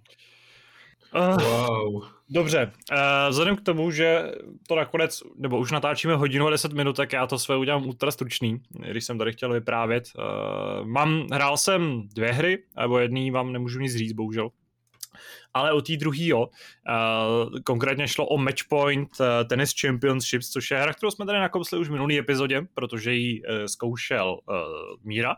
Já jsem se do ní taky pustil a na webu si můžete přečíst recenzi, kde ty moje myšlenky jsou shrnutý tak nějak detailně, takže já tady asi nebudu zdlouhavě na tou hru laborovat. Jenom se vlastně zase vrátím k takový osobní nenávisti, nebo spíš k osobní, no to není nenávist, to je to spíš takový smutek a taková nekonečná melancholie z toho, v jakém stavu v dnešní době je žánr tenisových her jako takovej protože v minulých, no předminulý dekádě už je to vlastně, mezi rokem 2000 až nějaký 2012, 2011, kdy jsem se eh, vlastně tehdy věnoval vlastně aktivně s těm, s těm hrám, protože samozřejmě vycházeli a pak jsem se k tím ještě vracel později, tak tenhle ten žánr jako zažíval velký boom. Bylo tady Virtua Tennis, bylo tady Top Spin, bylo tady vlastně EA mělo svůj uh, Grand Slam Tennis, tuším, se ta hra jmenovala. A ty série se navzájem nějakým způsobem konkurovaly, hnali se k dobrým výsledkům, investovalo se do nich spoustu peněz a byla to vlastně jedna z těch výkladních kříní v podstatě sportovních uh, sérií. Eh, kdy si myslím, že se dokázali kvalitou třeba technického zpracování a produkčníma hodnotama rovnat eh, tomu, jak v té době vypadala FIFA nebo NHL nebo, nebo Madden. Eh, v dnešní době bohužel tenis podobně jako takový ty jako trošku míň, řekněme, profláklý sporty, zlody jako lakrosový, kriketový, florbalový, házenkářský hry, to jako, řekněme, sporty, které nejsou úplně na tom popředí zájmu. A to především zájmu vývojářů, tak právě k ním patří bohužel i tenis a uh, poslední době těch her, vlastně, který se snažili ten sport zpracovat ještě docela hodně. Uh, byl to Tennis World Tour, Tennis World Tour 2, AO Tennis a AO Tennis 2. A já jsem recenzoval vlastně všechny, kromě prvního EU tenisu, který vyšel jenom v Austrálii na Novém Zélandě, a pak teda vyšel i globálně, ale vývojáři se na nás vyprdli a nikdy nám neodpověděli na žádný dotaz. A vždycky platilo, že ty hry jako dělají něco dobře, a ve většině případů to byla třeba kariéra. A u AO Tennis 2, jestli se správně pamatuju, tak tam dokonce byl hrozně chytrý systém toho, že jste si mohli vytvářet vlastní soupisky a pak je sdílet, nebo si je stahovat. Takže jste si do té hry mohli uh, prostě stáhnout uh, žebříček 128 nejlepších hráčů ATP, který vám vytvořili hráči a mohli jste si stahovat Wimbledony a Roland Garros a US Open a všechny ty jako turnaje s jejich stadionama, uh, který vytvořili docela věrně hráči ale většinou ty hry tápaly v tom nejzásadnějším, což je zpracování toho sportu jako takového, nebo toho dění na dvorci.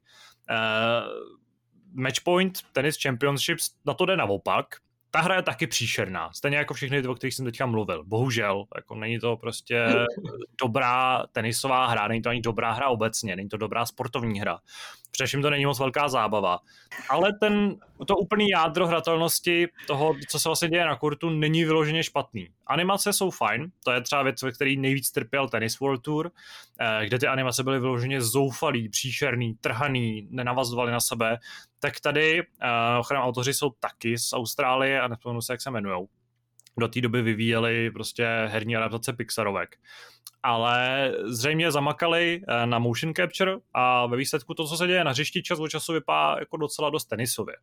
Uh, nicméně třeba jako těch, ten set animací je jenom jeden, takže všechny postavy se hýbou stejně a vlastně i ta samotná hratelnost je úplně jako jiná než eh, v případě těch ostatních tenisových her, protože tady vůbec nezáleží na načasování, nezáleží na nějakém vyvažování risku, protože typicky jedno z těch jako klíčových, řekněme, konceptů tenisových her bylo to, že vy nabijete ten svůj úder, vy klasicky vybíráte mezi topspinem, tím jako flatem, tím klasickým flat stroke, uh, chopem nebo slicem a lobem.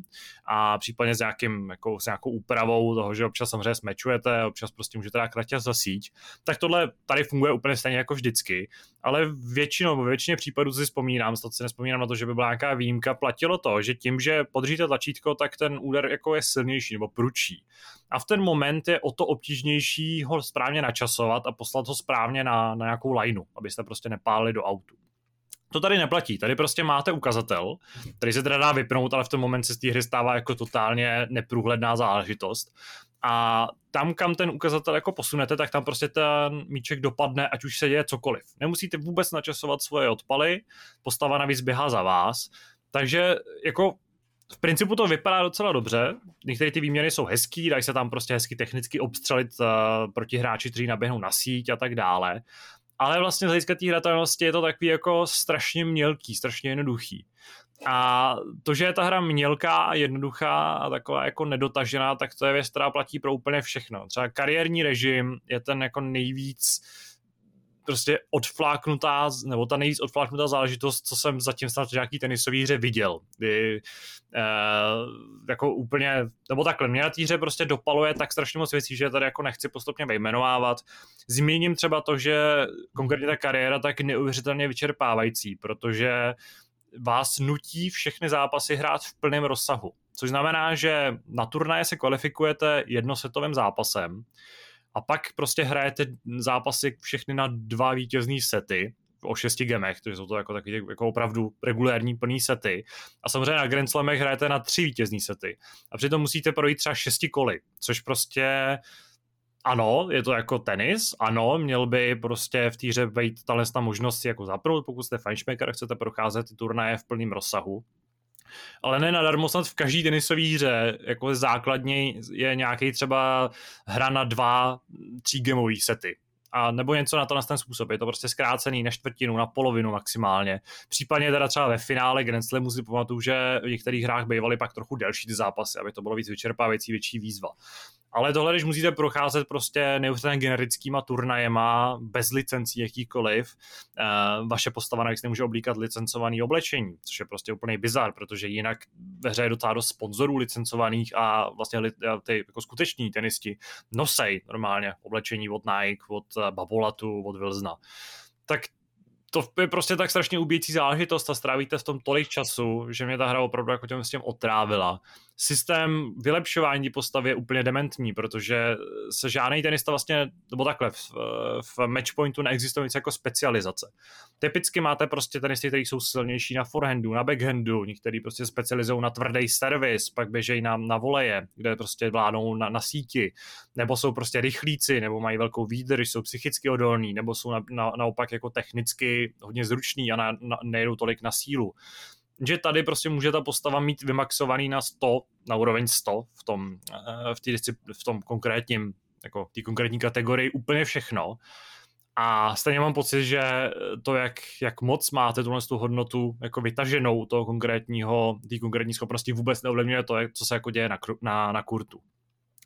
Takže tohle jsou prostě takový základní dělčí problémy, které mě na Matchpoint uh, Tennis Championship štvou. Uh, další věci, to už jsme tady zmiňovali minule, ať už je to úplně jako totálně směšný dubbing nebo totálně směšný komentář uh, nebo ne moc hezká grafika, uh, zpracování opravdu, kromě těch animací, které jsou fajn, tak to jako nevypadá moc hezky, nebo odfláknutý, odfláknutý uh, vlastně opakovaný záznamy, nebo třeba prezentace, která tam vůbec není, kde vlastně vy jako tak nějak přepínáte, jenom se pořád střídá to, co se děje na hřišti a že by mezi tím třeba ty postavičky jako chodily, uh, nebo si třeba otírali, nevím, čelo ručníkem. To jsou takový ty detaily, který, když jsem se teďka díval na opět jsem si pustil Top Spin 4, nějaký gameplay záběry, kde prostě potom, co dohraje, se dohraje 15, tak prostě ty jako tenisti jako se procházejí po kurtu, nějak na to reagují, projeví nějakou emoci, třeba si právě jdou otřít čelo, uh, jdou jako na to nějak zareagovat, jdou si na chvíli sednout. Tohle to všechno prostě dodává týře tu uvěřitelnost toho tenisového zápasu a to tady naprosto chybí. Takže Přištěte si recenzi, pokud vás tenis nějakým způsobem zajímá, tam to to vyjadřu nějakým způsobem samozřejmě systematičtěji než teďka, ale jsem naštvaný, jsem fakt smutný, že opět tohle to bylo prostě zahraný někam do autu. A upřímně opravdu doufám, že se potvrdí ty spekulace o tom, že vzniká pátý top spin, že se na něm... U nás dokonce. Dokonce u nás a že to bude konečně hra, která vytrhne to na ten žánr z té absolutní letargie. Slychal jsem, že to uh, Tennis World Tour 2 po asi třech letech updateů vyrostl do docela hezký hry, ale jinak mám pocit, že prostě pořád je to velká tragédie a že paradoxně ta před, před před předchozí generace konzolí v tomhle tom ohledu pořád vládne. Takže to je za mě taková smutenka tenisová a na závěr tohle z toho extrémně rozvleklého tématu. Ale když jsem poslouchal Míru v minulém hápodu, jak o tom mluvil, tak mi bylo úplně jasný, co k tomu řekneš ty. Míra tím, že nehrál žádný předchozí hry, tak možná k tomu přistupoval ještě trošku jako svěžím, svěžím pohledem, ale já už jsem opravdu do toho šel s tím, no, že jasně, no. to změna.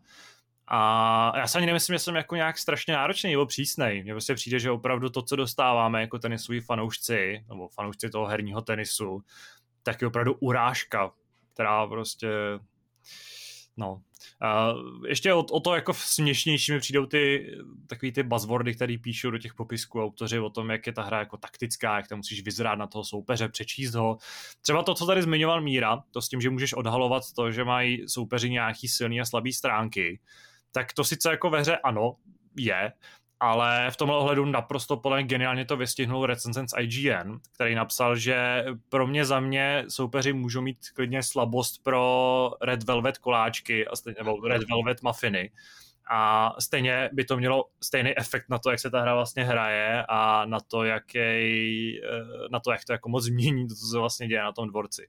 Mhm. Protože to, že prostě soupeř se já nevím, prostě s prodlužujícíma se výměnama, tak uh, je silnější na, na, na, na, vlastně při odpalech, nebo že se prostě bortí při matchballu. To jsou všechno úplně jako irrelevantní záležitosti vzhledem k tomu, že stejně všichni, všichni hráči hrajou úplně stejně. A na závěr zmíním tu úplně nejlepší věc. Podívejte se do galerie recenze a uvidíte, jak moc zajímavě ta hra nakládá s příjmením a vlastně i křesními jmény uh, vlastně těch tenistů vygenerovaných, kteří jsou z České republiky nebo ze Slovenska, protože hmm. moje oblíbený protivník Max Blašková, tam tuším byl něco jako Jenda, Jenda Křováková, nebo něco nějaký, nějaký Tomáš Růžičková. Nebo něco ano, uh, z ve, velké části mužský tenisti jsou, uh, mají ženský příjmení, což jako já nechci tady jako No, prostě ne, tak to prostě jako nefunguje. A uh, navíc u slovenských tenistů dost často jsou ty křesní jména jsou vlastně jako ty familiární varianty, že to nejsou ty jako původní křesní jména. Je to prostě totální bizár. Ale to je taková věc, který si všimnou opravdu jenom jako hráči z Česka a Slovenska, řekl bych. Ale něco to ukazuje o tom, jak uh, moc, řekněme, jako pečliví autoři byli při vývoji. Hmm. No, a to je za mě všechno. Takže eh, po krásné hodině a 22 minutách se můžeme přesunout k diskuznímu tématu. V diskuzi se tentokrát pověnujeme uh, úplné novince zajímavé, kterou přináší PlayStation, ale nebudu to otevírat já, nechám to na Radkovi, který psal novinku a možná je v tom malinko víc kovanej, i když se ho vlastně tahle novinka zase tak moc netýká. Ano, jako netýká se mě, ale psal jsem o ní, protože mi přišla jako vlastně docela zajímavá, protože Uh, co jsem tak slyšel a vnímáme, vnímám to tak, tak PlayStation obecně má uh, líp vyřešený odměny zahraní nebo nějakou angažovanost hráčů než třeba Xbox, a to především uh, skrze trofeje, že jo, známe Zdeňka, který uh, naprosto miluje kompletování her a sbírání trofejí, No pozor, naposledy říkal, že už eh, se od toho odklání a že ne, začíná ne, hrát jako... nevěřím ani... ani že začíná hrát jako normální člověk a že už přestává sbírat trofeje. Tomu no, nevěřím ani prd, jako jo. Především hraje na Xboxu, kde to jako... No, to no, já si myslím, že to je jeden z těch důvodů, že, no, že spoustu vlastně her teď odbavuje na Xboxu. No. Okay, a taky no. bych teda odporoval tomu, že tam je vyřešený ten systém líp, teda když nepočítám tu novinku, ale mně se zase líbí to, že na Xboxu sbíráš body za všechny ty trofeje. Ano, ale ty body jsou úplně k ničemu. No, trofeje taky, ale že Ale trofeje, vole, ti tam svítějí, že jo.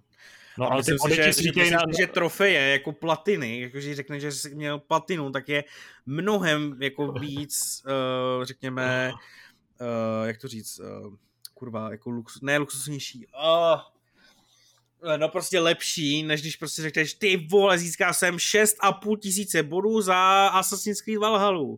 To jsem v životě neslyšel, že mi někdo řekl prostě. Vůbec. No to ne, ale máš, máš to gamerscore jako celkový hned Ale k čemu ti to je? To vůbec nikdo neřeší. Nikdo to na Xboxu neřeší. Nikdo. Ale platiny na PlayStation líbí, jak o tom mluvíš takhle, ačkoliv sám hraješ na PC a vůbec Ale jako na nevíš, Xboxu jsem hrál dřív prostě a doteďka nikde nevidíš, že by někdo sbíral body. Nikde. Já jsem nikde neviděl, že by někdo zřešil z Gamerscore. Ale až na, platiny... až na míru třeba, nebo no, dobře, nebudu do toho zasahovat.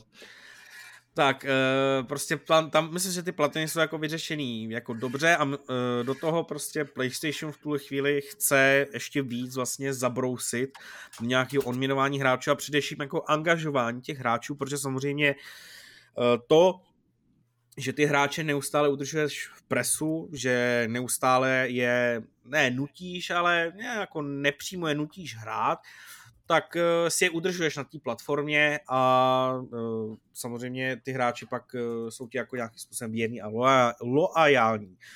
S tím se taky pojí nově oznámený program PlayStationu, který se jmenuje PlayStation Stars. Je to oficiálně nazvaný jako lo, program Loyalty, který bude odměňovat hráče zkrátka za to, že se budou angažovat na celé platformě. Funguje to tím stylem, že budou uh, vyhlášovaný různé kampaně, různé aktivity v rámci tady toho programu, uh, s tím, že uh, budou různé formy těch kampaní. Jedna základní, kterou PlayStation oznámil, bude monthly check-in, což znamená, že během prostě jednoho měsíce si musíš zahrát jakoukoliv hru a dostaneš za to nějakou odměnu. Ale jiný kampaně a aktivity budou probíhat třeba formou turnajů v nějakých hrách, Eh, nebo získávání určitých trofejí, určitých achievementů v rámci her.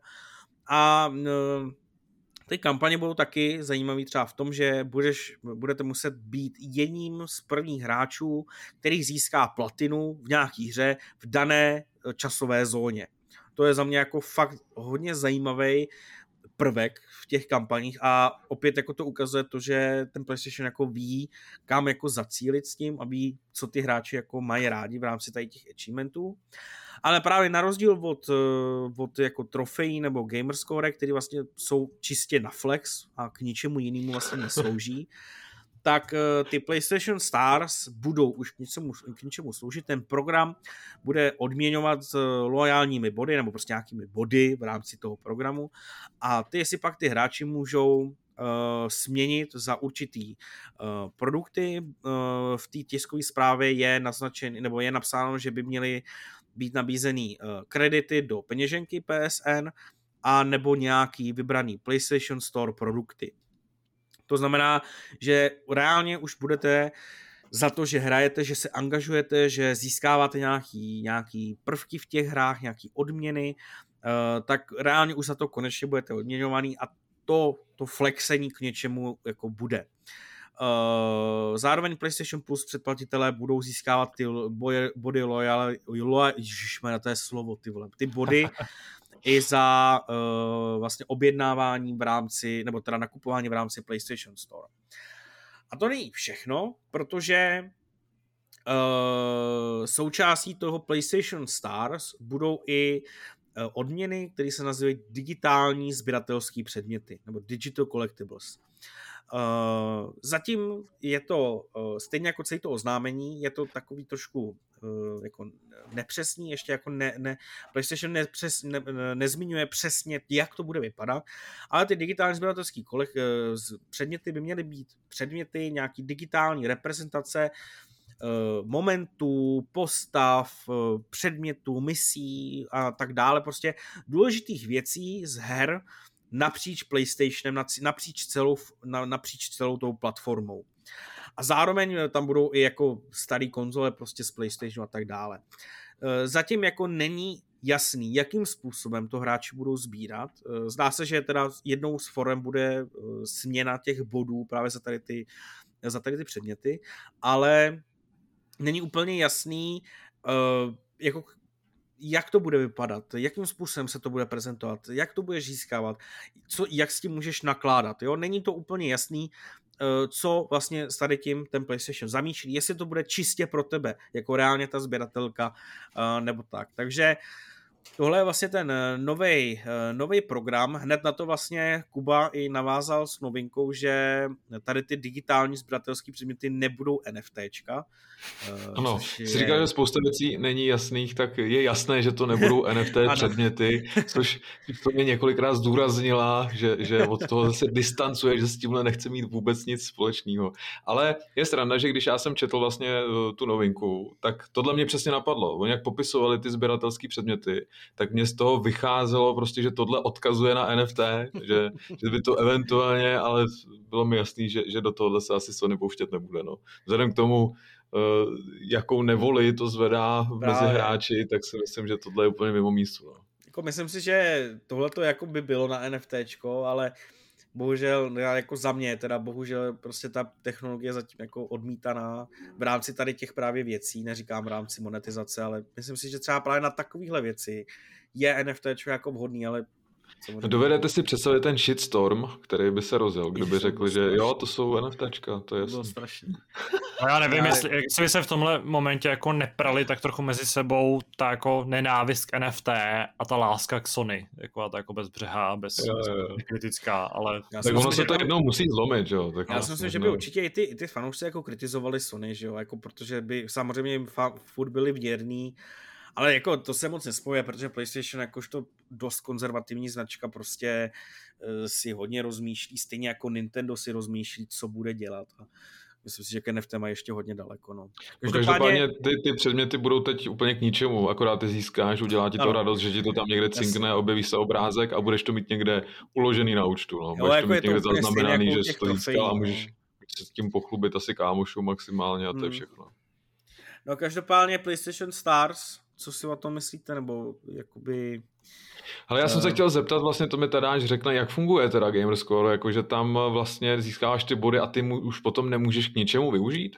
Uh, ne, ty vlastně, eh, ten, to Gamerscore na Xboxu funguje velmi jednoduše tak, že každá hra má přidělený nějaký množství Gamerscore, bývalo tak, že každá hra má tisíc, ale ono to už docela dlouho neplatí, některé hry mají víc a třeba s tím, jak přicházejí DLCčka, tak, je, tak vlastně dostáváš další body. A de facto by teoreticky by to mělo být tak, že čím náročnější nebo komplikovanější hmm. je ten konkrétní achievement, tak tím víc gamerscore za něj jakoby dostaneš, ale vždycky by to v součtu mělo dávat nějaký takovýhle jako hezký číslo a vtip je v tom, že samozřejmě každý ten achievement, nehledě na to, v jaký hře tak se ti počítá do toho celkového score, který se ti pak zobrazuje vedle, eh, vedle jména. A nemá to prakticky žádný jako výraznější význam, kromě toho, že první člověk, který dosáhl milionu, tak dostal doživotní Xbox eh, Live Gold zadarmo. Ale jinak je to vloženě jenom taková jako ta já ano, si totiž matně... Radek to odporné slovo na flexení je to. Já si totiž matně vzpomínám, že, že když si v Háporu Jarda Mewald o tom mluvil, že snad za to dostal nějakou odměnu, že, že toho měl právě docela dost a že, že tam padaly nějaké odměny za, za, pro ty aktivní hráče, víš, tak, ale možná si to pamatuju špatně. Uh, to se jako nevědomu, že bych, uh, že by No, ty jsi, ty jsi evidentně nikdy nic nedostal, takže... Ne, já nikdy nic nedostal a jako ne, neuvědomuji si, že, a, že by to mělo jako jiný efekt než v tomhle tom srovnání, nebo v tom, že když jsi vyloženě jako výjimečný světově, což v dnešní době už asi jako málo kdo může tohle to dosahovat, že by se něco mohlo stát. Jako, když teďka projíždím tady jenom nějakou diskuzi, tak se uvažovalo třeba o tom, že by, e, že by mohl právě skrz Gamerscore fungovat nějaký ten věrnostní systém, ale nad rámec toho mám pocit, že na, nebo vím, že na tvém účtu e, Xboxovým, co ti vlastně ukazuje takový číslo, což je podobně jako na Steamu, je to takový to jako years of service, nebo to je kolik let seš ve službě, e, který určuje, jak kolik let si v kuse platíš Gold, jako ten draž, tu, tu premium hmm. verzi, verzi členství. Ale jinak, že bys za tyhle věci dostal nějaký výhody, kromě toho, že seš jako že prostě máš to vyšší číslo, tak seš jako v úvozovkách atraktivnější nebo věrnější člen komunity, tak tam žádný, žádný užitek, uh, užitek není. Mně to připadá ze strany Sony jako docela chytrý tah. Eh, jednak to mají navázaný na, na PlayStation Store a PlayStation Plus, že takže když ty máš členství PlayStation Plus a zakoupíš si nad rámec eh, toho členství ještě nějakou hru, tak samozřejmě získáš další body a bude otázka, jak to bude nastavený ten systém, jo? kolik bodů budeš potřebovat na to, aby si eh, v té peněžence naschromáždil nějaký prachy, aby si potom za to mohl koupit třeba jednu hru. Jo? Já si myslím, že to bude nastavený tak, že, že vlastně ve finále se ti to absolutně nevyplatí a bude to jenom takový malý bonus. Jo. Jsem si představil prostě kluka na základce, který se bude snažit prostě smažit ty hry úplně do extrému, aby z toho vyvařil ty body, tak si myslím, že, že by se na nějaký ty konkrétní zajímavé odměny dostal za hodně dlouhou dobu, ale v dnešní době si lidi tohle si myslím nedokážou pořádně spočítat a když ti tam skáčou ty bodíky někam, tak, tak z toho máš prostě nějaký dobrý pocit a dovedu si představit, že, že to pro ty lidi může být další, další motivace k tomu hraní. No. Eh, krom toho je takový asi podotek, že podobná funkce už dávno funguje u Switche. Když si kupuješ hry, tak vlastně dostáváš eh, část té ceny, kterou tam vlastně utratíš zpátky v těch jejich mincích. Mm. A ty jsou tuším limitovaný na rok, vlastně, že dostaneš zpátky ty bodíky a nevím, je to nějaký procent, to, co tam utratíš, ale zase je to spíš taková jako velmi chytrá metoda, jak tě jako donutit tam něco jako nakupovat a nekupovat to třeba z nějakých third part, nebo jako obchodu třetích stran. To jsem a... chtěl teď zmínit, že tohle vlastně funguje v klasických obchodech, že, jo? že si hmm. koupíš prostě třeba i tu hru někde na, na Alze nebo v CZCčku nebo, nebo v TS Bohemia třeba. Bohemia.cz samozřejmě. Přesně tak. a, a tam přesně dostáváš body za, za ten nákup, který, který pak hmm. můžeš taky proměnit za, za klasický no, a, a pak ti vlastně mailem přijde, že prostě tady za měsíc ti vyprší hmm. 100 min, tak si koukej něco koupit, což přesně ano, je to jako, je to celkem logický krok, já myslím, že třeba za mě tohle z toho PlayStation Stars, nebo vlastně tohle ty vlastně věrnostní programy, tak jakkoliv chápu, že je to trošku jako habadura, tak já jsem na tohle to strašně teď mě napadlo správný slovo, jsem taková ta ryba, co se chytne na tenhle ten, na tenhle ten hmm. naviják okamžitě. Protože kdybych tak zmínil úplně konkrétní jako příklad, trochu jako spíš mimoherní průmysl, tak eh, jsem jednu dobu jezdil tankovat jenom k eh, molu, protože jsem tam prostě měl mol kartičku a občas jsem tam dostal párek zdarma, jo. Ale že jsem miloval ten pocit toho, že by tam naskakují ty body, že jsem jako věrný té značce, takže já jsem takový ten zástupce toho extrémního konzumerismu západního, který prostě na tohle to slyší a na to jako lojalitu ke značkám, i když se tomu snažím, vlastně z toho pragmatického důvodu se tomu snažím vyhybat, ale z toho čistě emotivního důvodu naopak prostě jsem hrozně náchylný na tyhle ty věci. A tohle ten jako koncept se mi líbí, Zase mám moc informací vlastně o tom, jak to teda konkrétně bude v praxi fungovat. S nejvyšší pravděpodobností to opravdu bude jako nějakým způsobem velmi atraktivní jenom pro lidi, kteří stejně v tom jako obchodě utrácejí jaký horentní sumy a vlastně hrajou úplně všechno. A s tím, že bys získal nějakou jako odměnu za platinu jako první v rámci časové zóny, tak to je sice hezký, ale to se stejně normálnímu člověku nikdy nepovede, že jo? To se povede takovým těm jako no, jasně, no, šílencům, který to budou nějakým způsobem obcházet, stane se z toho takový sport. Uh, ale jako to je takový detail. Takže myslím, že tohle je, tohle je určitě cesta, kterou podle mě by se měl vydat i Xbox. Já na to vlastně nevidím nic špatného, přijde mi vtipný to, jak se snaží PlayStation distancovat od toho NFT, ale to je celkem pochopitelný vzhledem k tomu, jaký marketingový uh, vliv nebo jakou marketingovou hodnotu v současnosti má už jenom to slovíčko nebo ta zkratka, když ji zmiňuješ v souvislosti s nějakou svojí tvorbou herní. A pokud nějaký odměny za to budou padat, i když by byly symbolický, tak je to vlastně jako další nebo takhle, ono tohle je v podstatě gamifikace, gami, jako gamifikace hraní, což je vlastně sekundární, jako sekundární tohle, entertainmentu. Tohle je pro ty vyhořelé hráče, kteří už prostě nevidí smysl v tom hraní, tak tohle je pro ně ta, ta záchrana. Což je to jak snaha zábavu do něčeho, co má být z principu zábavný, ale jak tam je vlastně... asi ty vole. Tady až zastánce zábavy v hraní, za kterou by si neměl dostat až absolutně žádnou odměnu, protože by tě mělo bavit jenom to, že hraješ. No, ne, ne, to, to jako, no dobrý, ano, mohli bychom se vrátit ty jako malý, malý zamyšlení nad současným principem ne, ne, ne, musím, rád, musím, ale tohle je, tohle je za mě jako dobrý krok a dobrý nápad, který podle mě by měli eh, nějakým způsobem aplikovat i, i ostatní, ostatní výrobci, ač, ačkoliv jsem třeba říkal, že u Xboxu i u Nintendo nějaký dílčí kroky existují, ale tohle je další krok, který budu zvědavý, jak, jak bude fungovat, jak se bude hráčům líbit. A z hlediska, čistě z hlediska brandového, tak jako budování loyalty k brandu je podle mě v dnešní době naprosto klíčová záležitost a tohle je naprosto logický krok. Směrem Tohle to je jedna věc, co, co ty řekl, že jsem přesně chtěl zmínit, protože uh, Eh, když si třeba uvědomíme současnou, současnou, jako ona už trvá, že jo, teďka pár let už, tu válku Steam versus Epic Game Store, že jo, tak prostě tam je to naprosto nádherná ukázka toho, že když si to umíš správně vybudovat, tu, tu loyaltu, tu značku, tak prostě pak je strašně těžký tě nějakým způsobem jako vůbec narušit nebo sundat. A Epic Game Store to stojí prostě strašný prachy na to, aby dokázal Steam zrušit. A to je vlastně je to úplně jednoduchý, že jo, protože Steam si tu uh, věc budoval prostě po několik let, stejně jako PlayStation.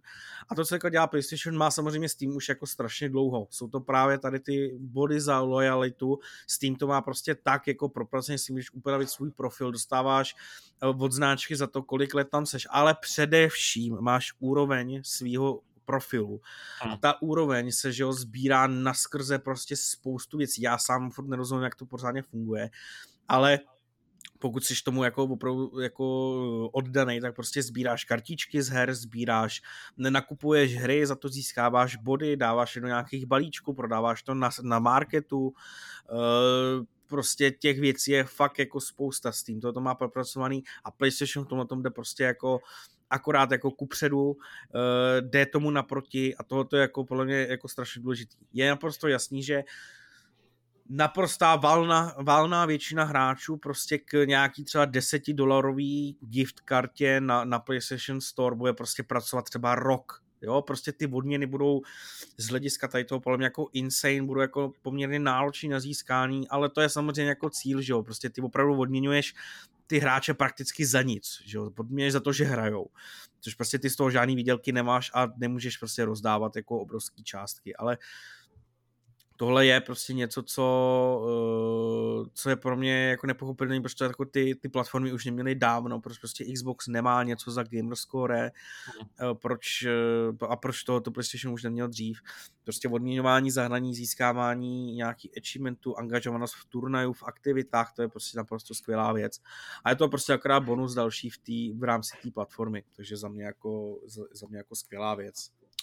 Jenom bych dodal, asi abych tady úplně ne, nemlžil, že existuje program Microsoft Rewards, v rámci kterého dostáváš nějaký jako konkrétní dílčí odměny za, uh, za to, co děláš, což do určitý míry zní právě jako, jako uh, PlayStation Stars.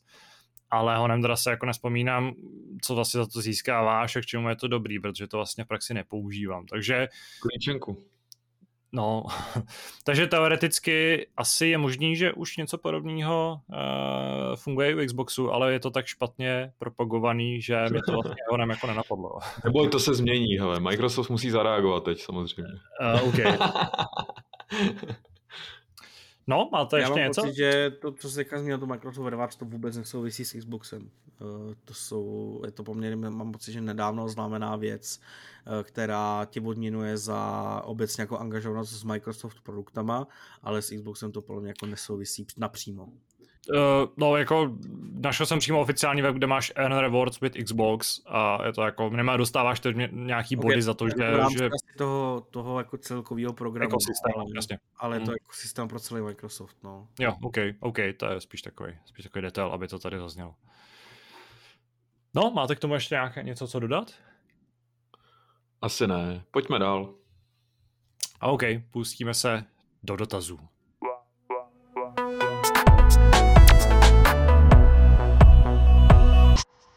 Po další době se podíváme na dotazy. Napsala nám naše věrná posluchačka, divačka a čtenářka Katka. Zdraví mi šplně titulovanou redakci. Tentokrát bych chtěla odhalit vaši temnou stránku. Zajímalo by mě totiž, jak moc dokážete být ve hrách za svině nebo zlé charaktery. Snažíte se konat hlavně dobro a dosáhnout nejlepšího konce, nebo si užíváte takzvané svobody ve hře a třeba štvrtíte děti na kusy.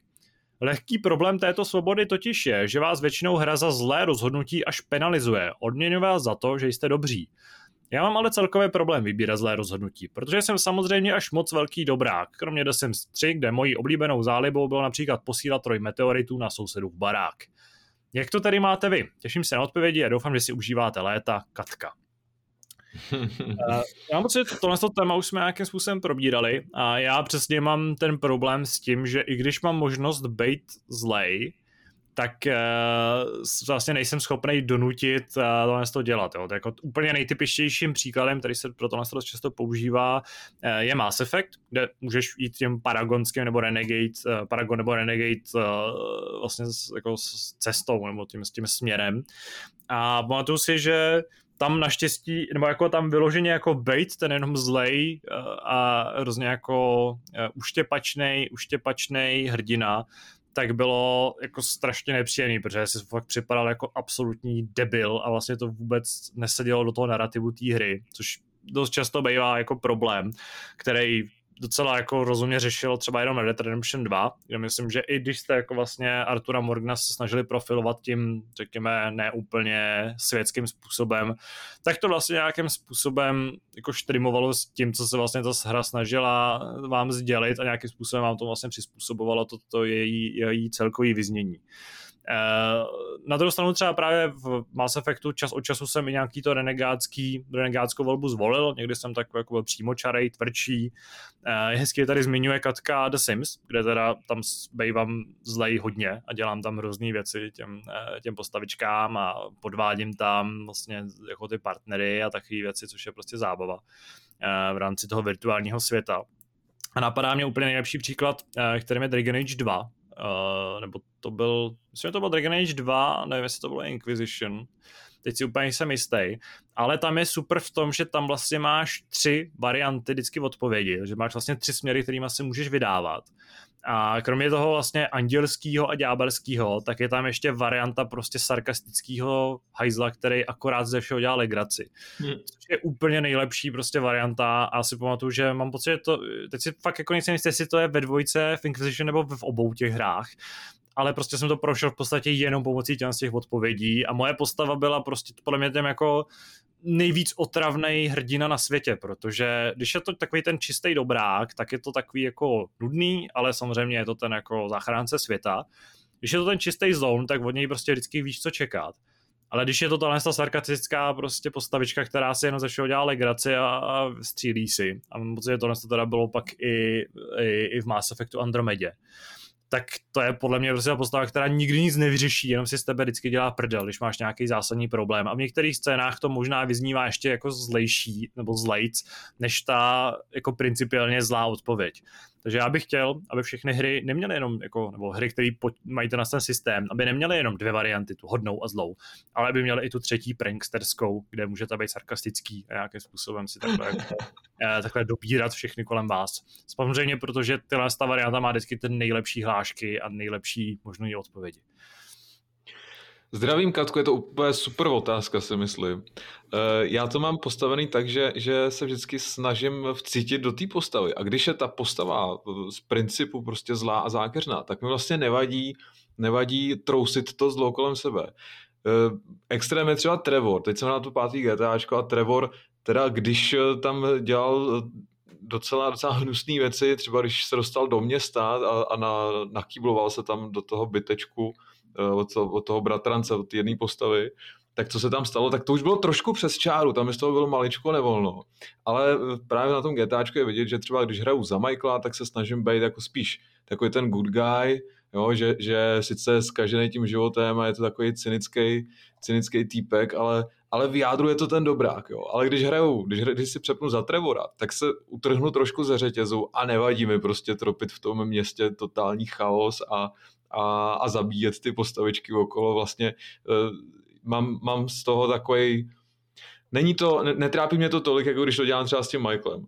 A zmínil si Zmínil si tady ten Red Dead, tak tam samozřejmě se to děje podobně, ale vždycky se to snažím hrát na toho dobráka. Ale bohužel, všichni to známe, v Red Deadu občas se stanou takové situace, kdy nechtěně eh, třeba někoho přejedeš koněm, nebo prostě ti vystřelí kolťák, aniž by si chtěl, aby vystřelil a někdo přijde, někdo přijde k úrazu a pak celý městečko je proti tobě, tak, tak pak mám takový pocit, jako že sakra, ale to byla nehoda, to jako nepochopili, jako to se nemělo stát tohle a, a mě je to líto a to už jim samozřejmě nevysvětlíš, takže takže když, když se pak proti, proti mě postaví celé to město, tak v sobě pocítím jako křivdu a říkám si, tak vy hajzlové, teda vy, vy, na mě takhle, tak já na vás úplně stejně. A pak, pak mě to vlastně taky nevadí, že, že ta situace je opodstatněná, že, že mě to dává smysl a, a naopak takový to bezúčelný zabíjení, takový ty bezúčelný já nevím, vraždy třeba, když někoho potkáš a někoho jen tak odkráglovat,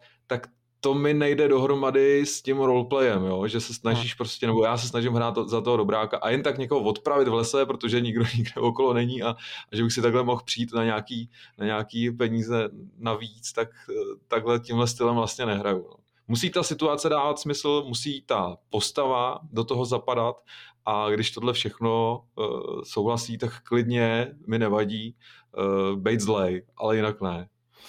To mimochodem připomíná, že v Red Dead Redemption 2 je ještě jedna, uh, jeden moment, kdy, ačkoliv se snažíš třeba celou dobu jít tím nejvíc jako uh, čestným, čestným způsobem, no, tím čestným směrem, tak uh, je tam mise, ve které najednou musíš vystřílet celé to město a vlastně tě jako ta hra de facto donutí jít tím, tím opačným, no, takže prostě, tady to je to jedna z těch výjimek, kdy na to jako nejseš penalizovaný, ale naopak seš tomu nucený. To jsou totiž ty situace, my jsme zvyklí prostě kosit ty, ty záporáky na potkání a, a projedeš městem jedním raidem a, a zemře tam prostě 20 nebo 50 lidí. A pak o to horší jsou ty momenty, kdy máš třeba, kdy máš čas na to rozhodnutí jo? A, a přijde tam přímo to rozhodnutí, kdy to musíš udělat, kdy musíš se rozhodnout, jestli teda uh, vystřelíš na toho člověka a, a pošleš ho z toho světa pryč, a nebo máš možnost ho ušetřit a, a víš, že se to pak třeba propíše ještě do toho příběhu dál. No. Tak to je asi rozdíl, si myslím. Co ty, Radku? No, ale mě vlastně jako uh, Kuba vzal vítr z plachet, protože já to mám úplně stejně. Já se dokážu, nebo dokážu, to je blbý, jako chci se vcítit do té postavy a prostě vnímám, jakým způsobem samozřejmě ta postava se chová, jedna, to znamená, že prostě přesně tak, jako pokud ta postava je z principu třeba naštvaná, nebo, nebo v tu chvíli prostě cítím, že by mohla být zlá, tak jako nemám problém s tím uh, udělat nějaký špatný, hnusný rozhodnutí. Uh, u u Artura eh, v Red Dead Redemption 2 to tak občas prostě bylo, prostě občas si cítil, že uh, teď není čas na dobrý rozhodnutí, teď čas prostě být svině a tak dále, takže jako tam s tím jako nemám problém, ale že bych jako třeba teďka v Biomutantovi, že jo, tam je to naprosto úplně, úplně tam je opravdu tam je prostě dobro, dobro nebo zlo. A ty odpovědi jsou prostě takový jako buď úplně hnusný, odporný, nebo, nebo prostě hezký, nebo, nebo ještě takový jako střední, tak většinou po takových těch středních, které jsou ale inklinují k tomu dobru, nebo po těch dobrých, protože prostě já nevím, že jo, třeba když, to je přesně to jako když tam vole je prostě úplně zničená vesnice, že jo, vidíš tam nějakýho prostě uh, nějakou postavu, která přežila, ty ona tě žádá o si říkáš, ty vole, to je zase vole nějaká mise, kámo, na 10 minut ale řekneš si, kámo, ale to prostě nejde, teď já ji nemůžu odmítnout, kámo, to prostě nejde, ty vole, to tak prostě, tak to prostě, tak to prostě přijmeš a řekneš, že jí pomůžeš, no, takže jako tady tomu ohledu v jednom ohledu asi jako, asi takhle, ale třeba co říká Kuba, takový to jako eh, odstřelování postav, takovýhle, jako asi to chápu v tom roleplay, že by ti to jako zůstalo v tom příběhu, ale mě třeba prostě, a to je core jako v rámci GTAčka mě prostě vždycky zabi, strašně bavilo, takový to masivní zabíjení, kdy si prostě vezmeš kulomet, ty voleš tam vystřílet město, stříš po všem, ty vole, po, po koních, po lidech, po plá, po ptácích, po, po lodích, po všem, prostě je to jako na tom, zrovna na tom GTAčku mě to, to prostě strašně baví, protože po je tam, je tam prostě ten... Ty eh, lodi tam... budou nejvíc ublížený, kámo. no to ne, no, ale tak jako chápu se. Uh, kdy prostě tam máš ten uh, ragdoll, že jo, máš tam, uh, máš tam reakce těch postav, prostě ten Red Dead v tom je úplně skvělej a právě jsem si chtěl jako vyzkoušet, jak ta hra v tomhle uh, v tomhle jako režimu reaguje, jaká ta hra je. A to je prostě úplně skvělý, mě třeba strašně baví, uh, teď už si nespomínám, jak, jak se jmenuje to obrovské město v Red Deadu, ale uh, když tam začneš střet, tak na tebe najíždí policie, Sádení. prostě Jo. Eh, najíždí na tebe policie, prostě na koních, na vozech a nabíhají tam na tebe a to je úplně skvělé. Lodě na tebe najíždějí. Přesně tak, letadla tam lítají, kámo, prostě bombardely na tebe schazují atomovky a tak dále, to je prostě úplně skvělý a mě to strašně baví. Máš to dokonce... silně modifikovaný, koukám. ne, to ne, ale teď jsem právě chtěl na to říct, že eh, právě v, v tady tom ohledu, eh, v tady tom zkoušení těch jako možností těch her a to, že mě prostě tady to masivní vyvražďování jako baví, uh, tak jsem si stáhnul uh, ten trainer, který ti právě dá třeba neomezený životy, neomezený uh, náboje, že jo, a tak dále, tak dále, tak to jsem si právě stáhnul na tady ty možnosti toho, že si tady to jako nastaví, že jo, maximální hvězdičky a takhle. A uh, zkoušel jsem to s tím. A samozřejmě jako trainer je pak zajímavější jako ve spoustě dalších věcí, tam můžeš naspounovat prostě všechny různé modely a věci, které tam jsou. A to už nesouvisí s tou otázkou, takže za mě takhle. Já jsem ještě chtěl zmínit na závěr, jak občas tohle to umí eh, vlastně jako nedávat smysl v kontextu té hry. A opět bych připomněl uh, případ prvních Watch Dogs, kde eh, vlastně ta, jste s tím hrdinou s Aidenem zabíjeli jako o život a, prošli jste prostě veškerý lokace a vystříhali jste tam všechno. A pak se v některých těch momentech nebo v některých těch scénách jako rozčiloval nebo prostě hroutil z toho, že tam někomu ublížil. Ale to už je spíš taková jako Uh, to je takový typický herní problém, tohle to se týkalo třeba i prvního Tomb Raidera, toho rebootovaného, a vlastně to taky úplně nesouvisí s možností volby těch jako zlých nebo hodných odpovědí, takže si to možná necháme na, na, na nějaký jiný téma. No a tím děkujeme za dotaz, tady hm, jsme mohli aspoň se zajímavě zapřemýšlet nad tím, jak hrajeme hry a můžeme se konečně vrhnout na závěrečné téma.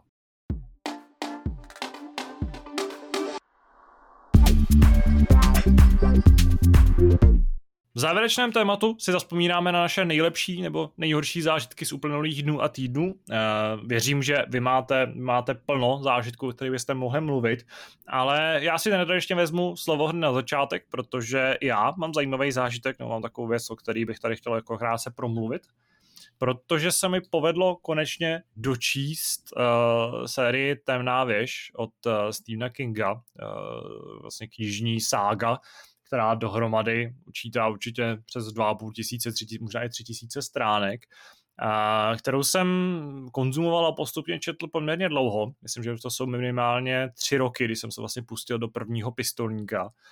A ne, že bych to jako četl takhle strašně dlouho, jako intenzivně pořád, ale postupně jsem se, nebo vždycky jsem se k těm knihám vracel. Uh, myslím, že pravidelně to bylo to, že jsem jako nějakou čet, uh, dočet jsem jí, hned jsem se vrhnul po té další a zhruba ve čtvrtině nebo v polovině jsem si musel dát nějakou další pauzu, kdy jsem vlastně se věnoval jiným věcem.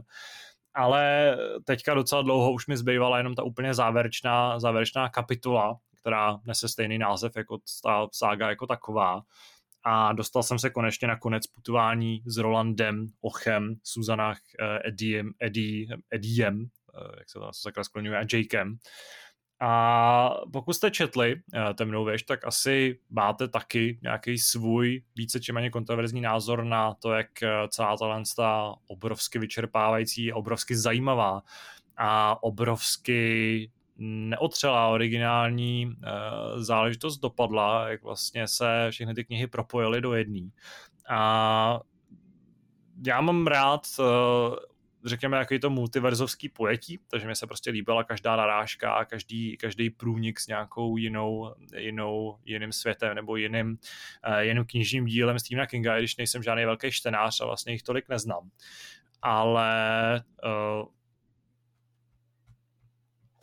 ale uh, mám to za sebou, byl to, byl to jako unikátní zážitek, je to taková jako zajímavá, zajímavá kapitola knižního života někoho, kdo je čtenář a, a pokud jste se do toho nikdy nepustili, nikdy se do toho nenutili, nebo jste třeba jako některý lidi, který znám, vytuhli u, nějaký, uh, u nějakého konkrétního dílu, který vás se vám zprotivil na to, že jste to nedokázali dočíst, tak jsme doporučuji se k tomu vrátit a dát tomu ještě jednu šanci, protože je to, je to prostě v mnoha ohledech jako neuvěřitelná, neuvěřitelný knižní zážitek.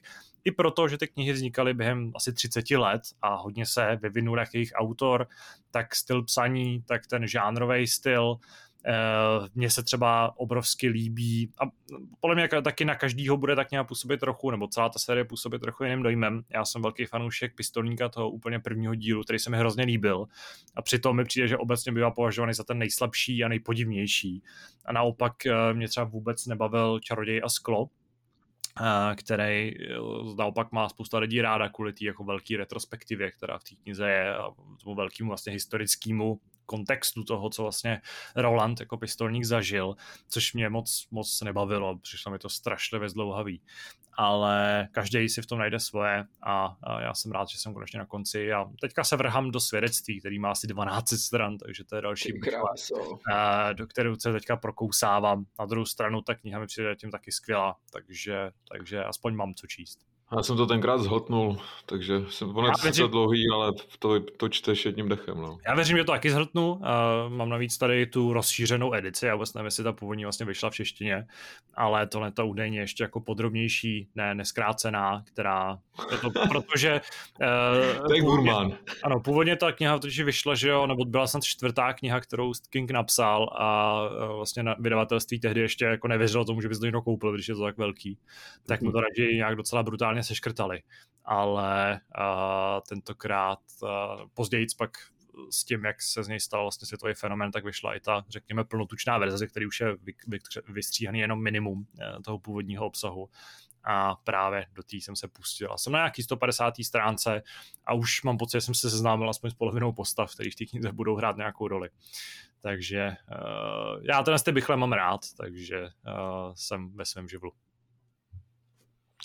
Já na tebe navážu, vy jste tady v uh, minulých háporech mluvili o koncertech, uh, máte zážitky z nich, tak já mám taky jeden zážitek uh, z festivalu. My jsme se rozhodli s bráchou, že vyrazíme na Rock for People. Přemýšleli jsme, jestli máme vůbec jet, nakonec jsme si teda vybrali čtvrtek, jeden den. Ty vstupenky byly docela drahý. Jednodenní vstupenka prostě na, na čtvrteční koncerty stála asi 17 stovek ale musím teda říct, že, že to stálo za všechny ty prachy. Uh, viděli, jsme, viděli jsme třeba Royal Blood, to je kapela, kterou to vlastně všechno vyvrcholilo. Uh, je neuvěřitelný, co dva týpci dokážou na scéně udělat za bordel a, a já tuto kapelu mám obecně už dlouho uh, rád, protože se mi zdá ta jejich hudba taková hodně syrová, neučesaná a, a zároveň melodická, takže, takže v tom si získali mé srdce a jsem strašně rád, že jsem je teda zastihl na koncertě. Uh, celkově ten festiák byl moc fajn, protože ve čtvrtek tam ještě nebylo tolik lidí. Já obecně nemám rád moc davy a, a dovedu si představit, že potom v pátek, v sobotu to bylo natřískaný a že to praskalo, praskalo ve, štve, ve švech. Ale takhle to bylo super, užili jsme si to a vymysleli jsme to tak, že pojedeme na festiák eh, jeden den a vydržíme to v podstatě do rána a prvním spojem pojedeme zpátky z Hradce do Prahy. Uh, nápad dobrý takhle na papíře, ale den předtím, jak jsem se těšil na ten festival, tak jsem nemohl zabrat. Já jsem usnul asi ve tři ráno, v sedm nebo v osm jsme, jsem vstával a vyráželi jsme docela takhle brzo, takže jsem se absolutně nevyspal. Uh, měl s náma ještě bráchu v kamarád jeden a začali jsme popíjet už ve vlaku, takže uh, to, bylo, to bylo docela i těžký z tohohle směru, že, že vlastně eh, tělo zažilo přísun alkoholu už, už cestou na ten festival a pak se muselo hodně vyrovnávat s nedostatkem energie a na ten, na ten hlavní koncert už jsem byl v takovém zvláštním polospánku, ale dal jsem to a vtipný bylo, že když jsme pak jeli zpátky na nádraží, tak eh, jsme přemýšleli, co budeme dělat. Všude bylo zavřeno, samozřejmě jsme se chtěli najíst někde, ale bohužel eh, veškerý fast foody eh, byly zavřený, takže nikde jsme si nic dobrýho nedali. Dokonce i, za, i to nádraží bylo zavřený, jo, jsme přijeli vlastně na, na hlavák a asi, asi přesně kvůli lidem, jako jsme my, je hlavní nádraží v těchto, v těchto hodinách uzavřené. Takže jsme se přesunuli na autobusový terminál, kde jsme si říkali, že teda za chvilku posedíme a máme krásnou fotku, kdy sedíme s bráchou vedle sebe a máme, máme opřený tělo o, o naše nohy v podstatě, jako, že jsme v předklonu tam, ležíme, lomeno sedíme a jsme, jsme úplně bez známek života.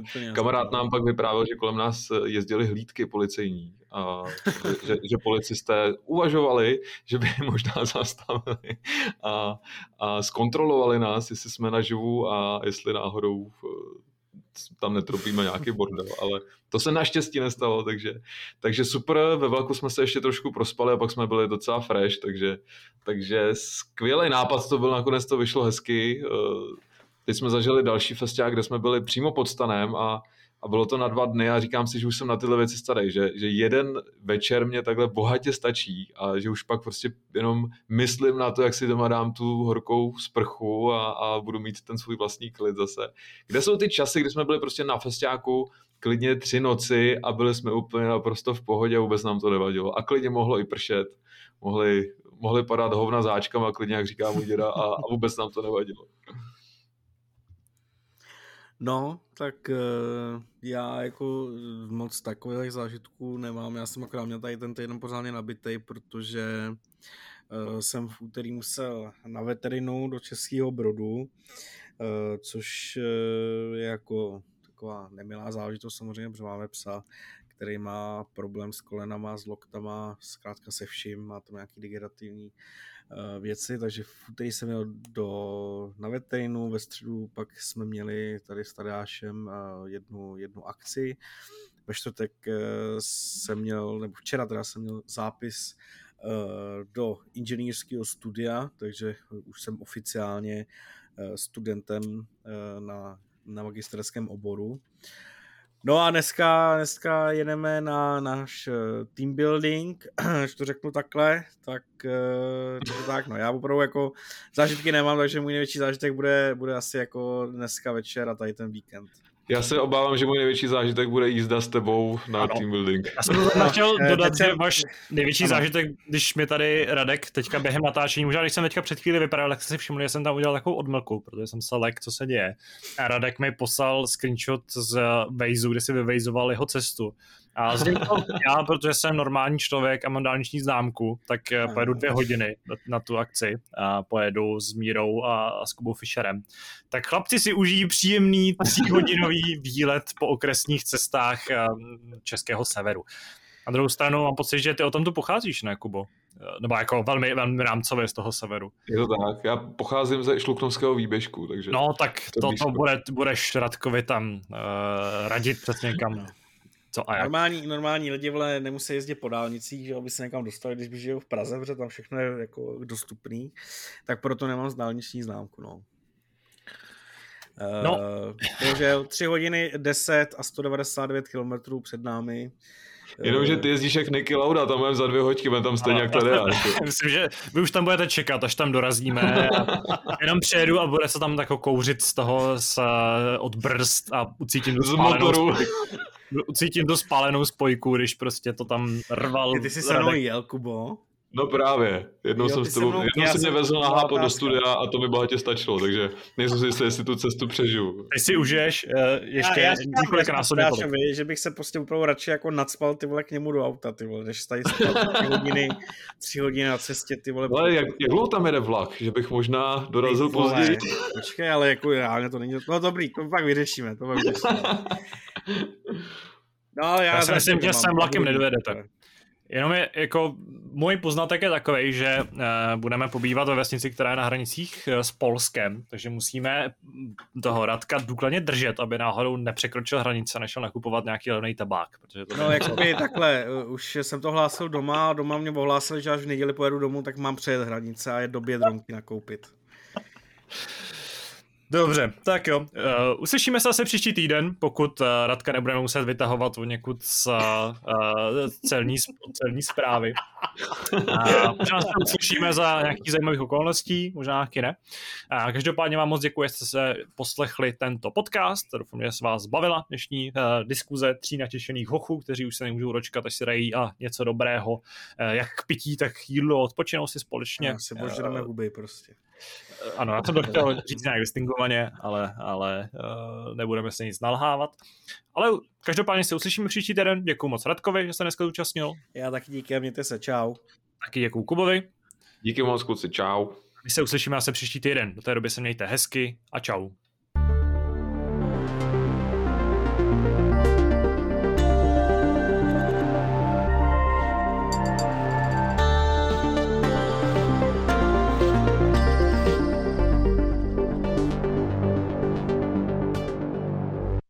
Partnerem redakce Hrej.cz je internetový obchod tsbohemia.cz.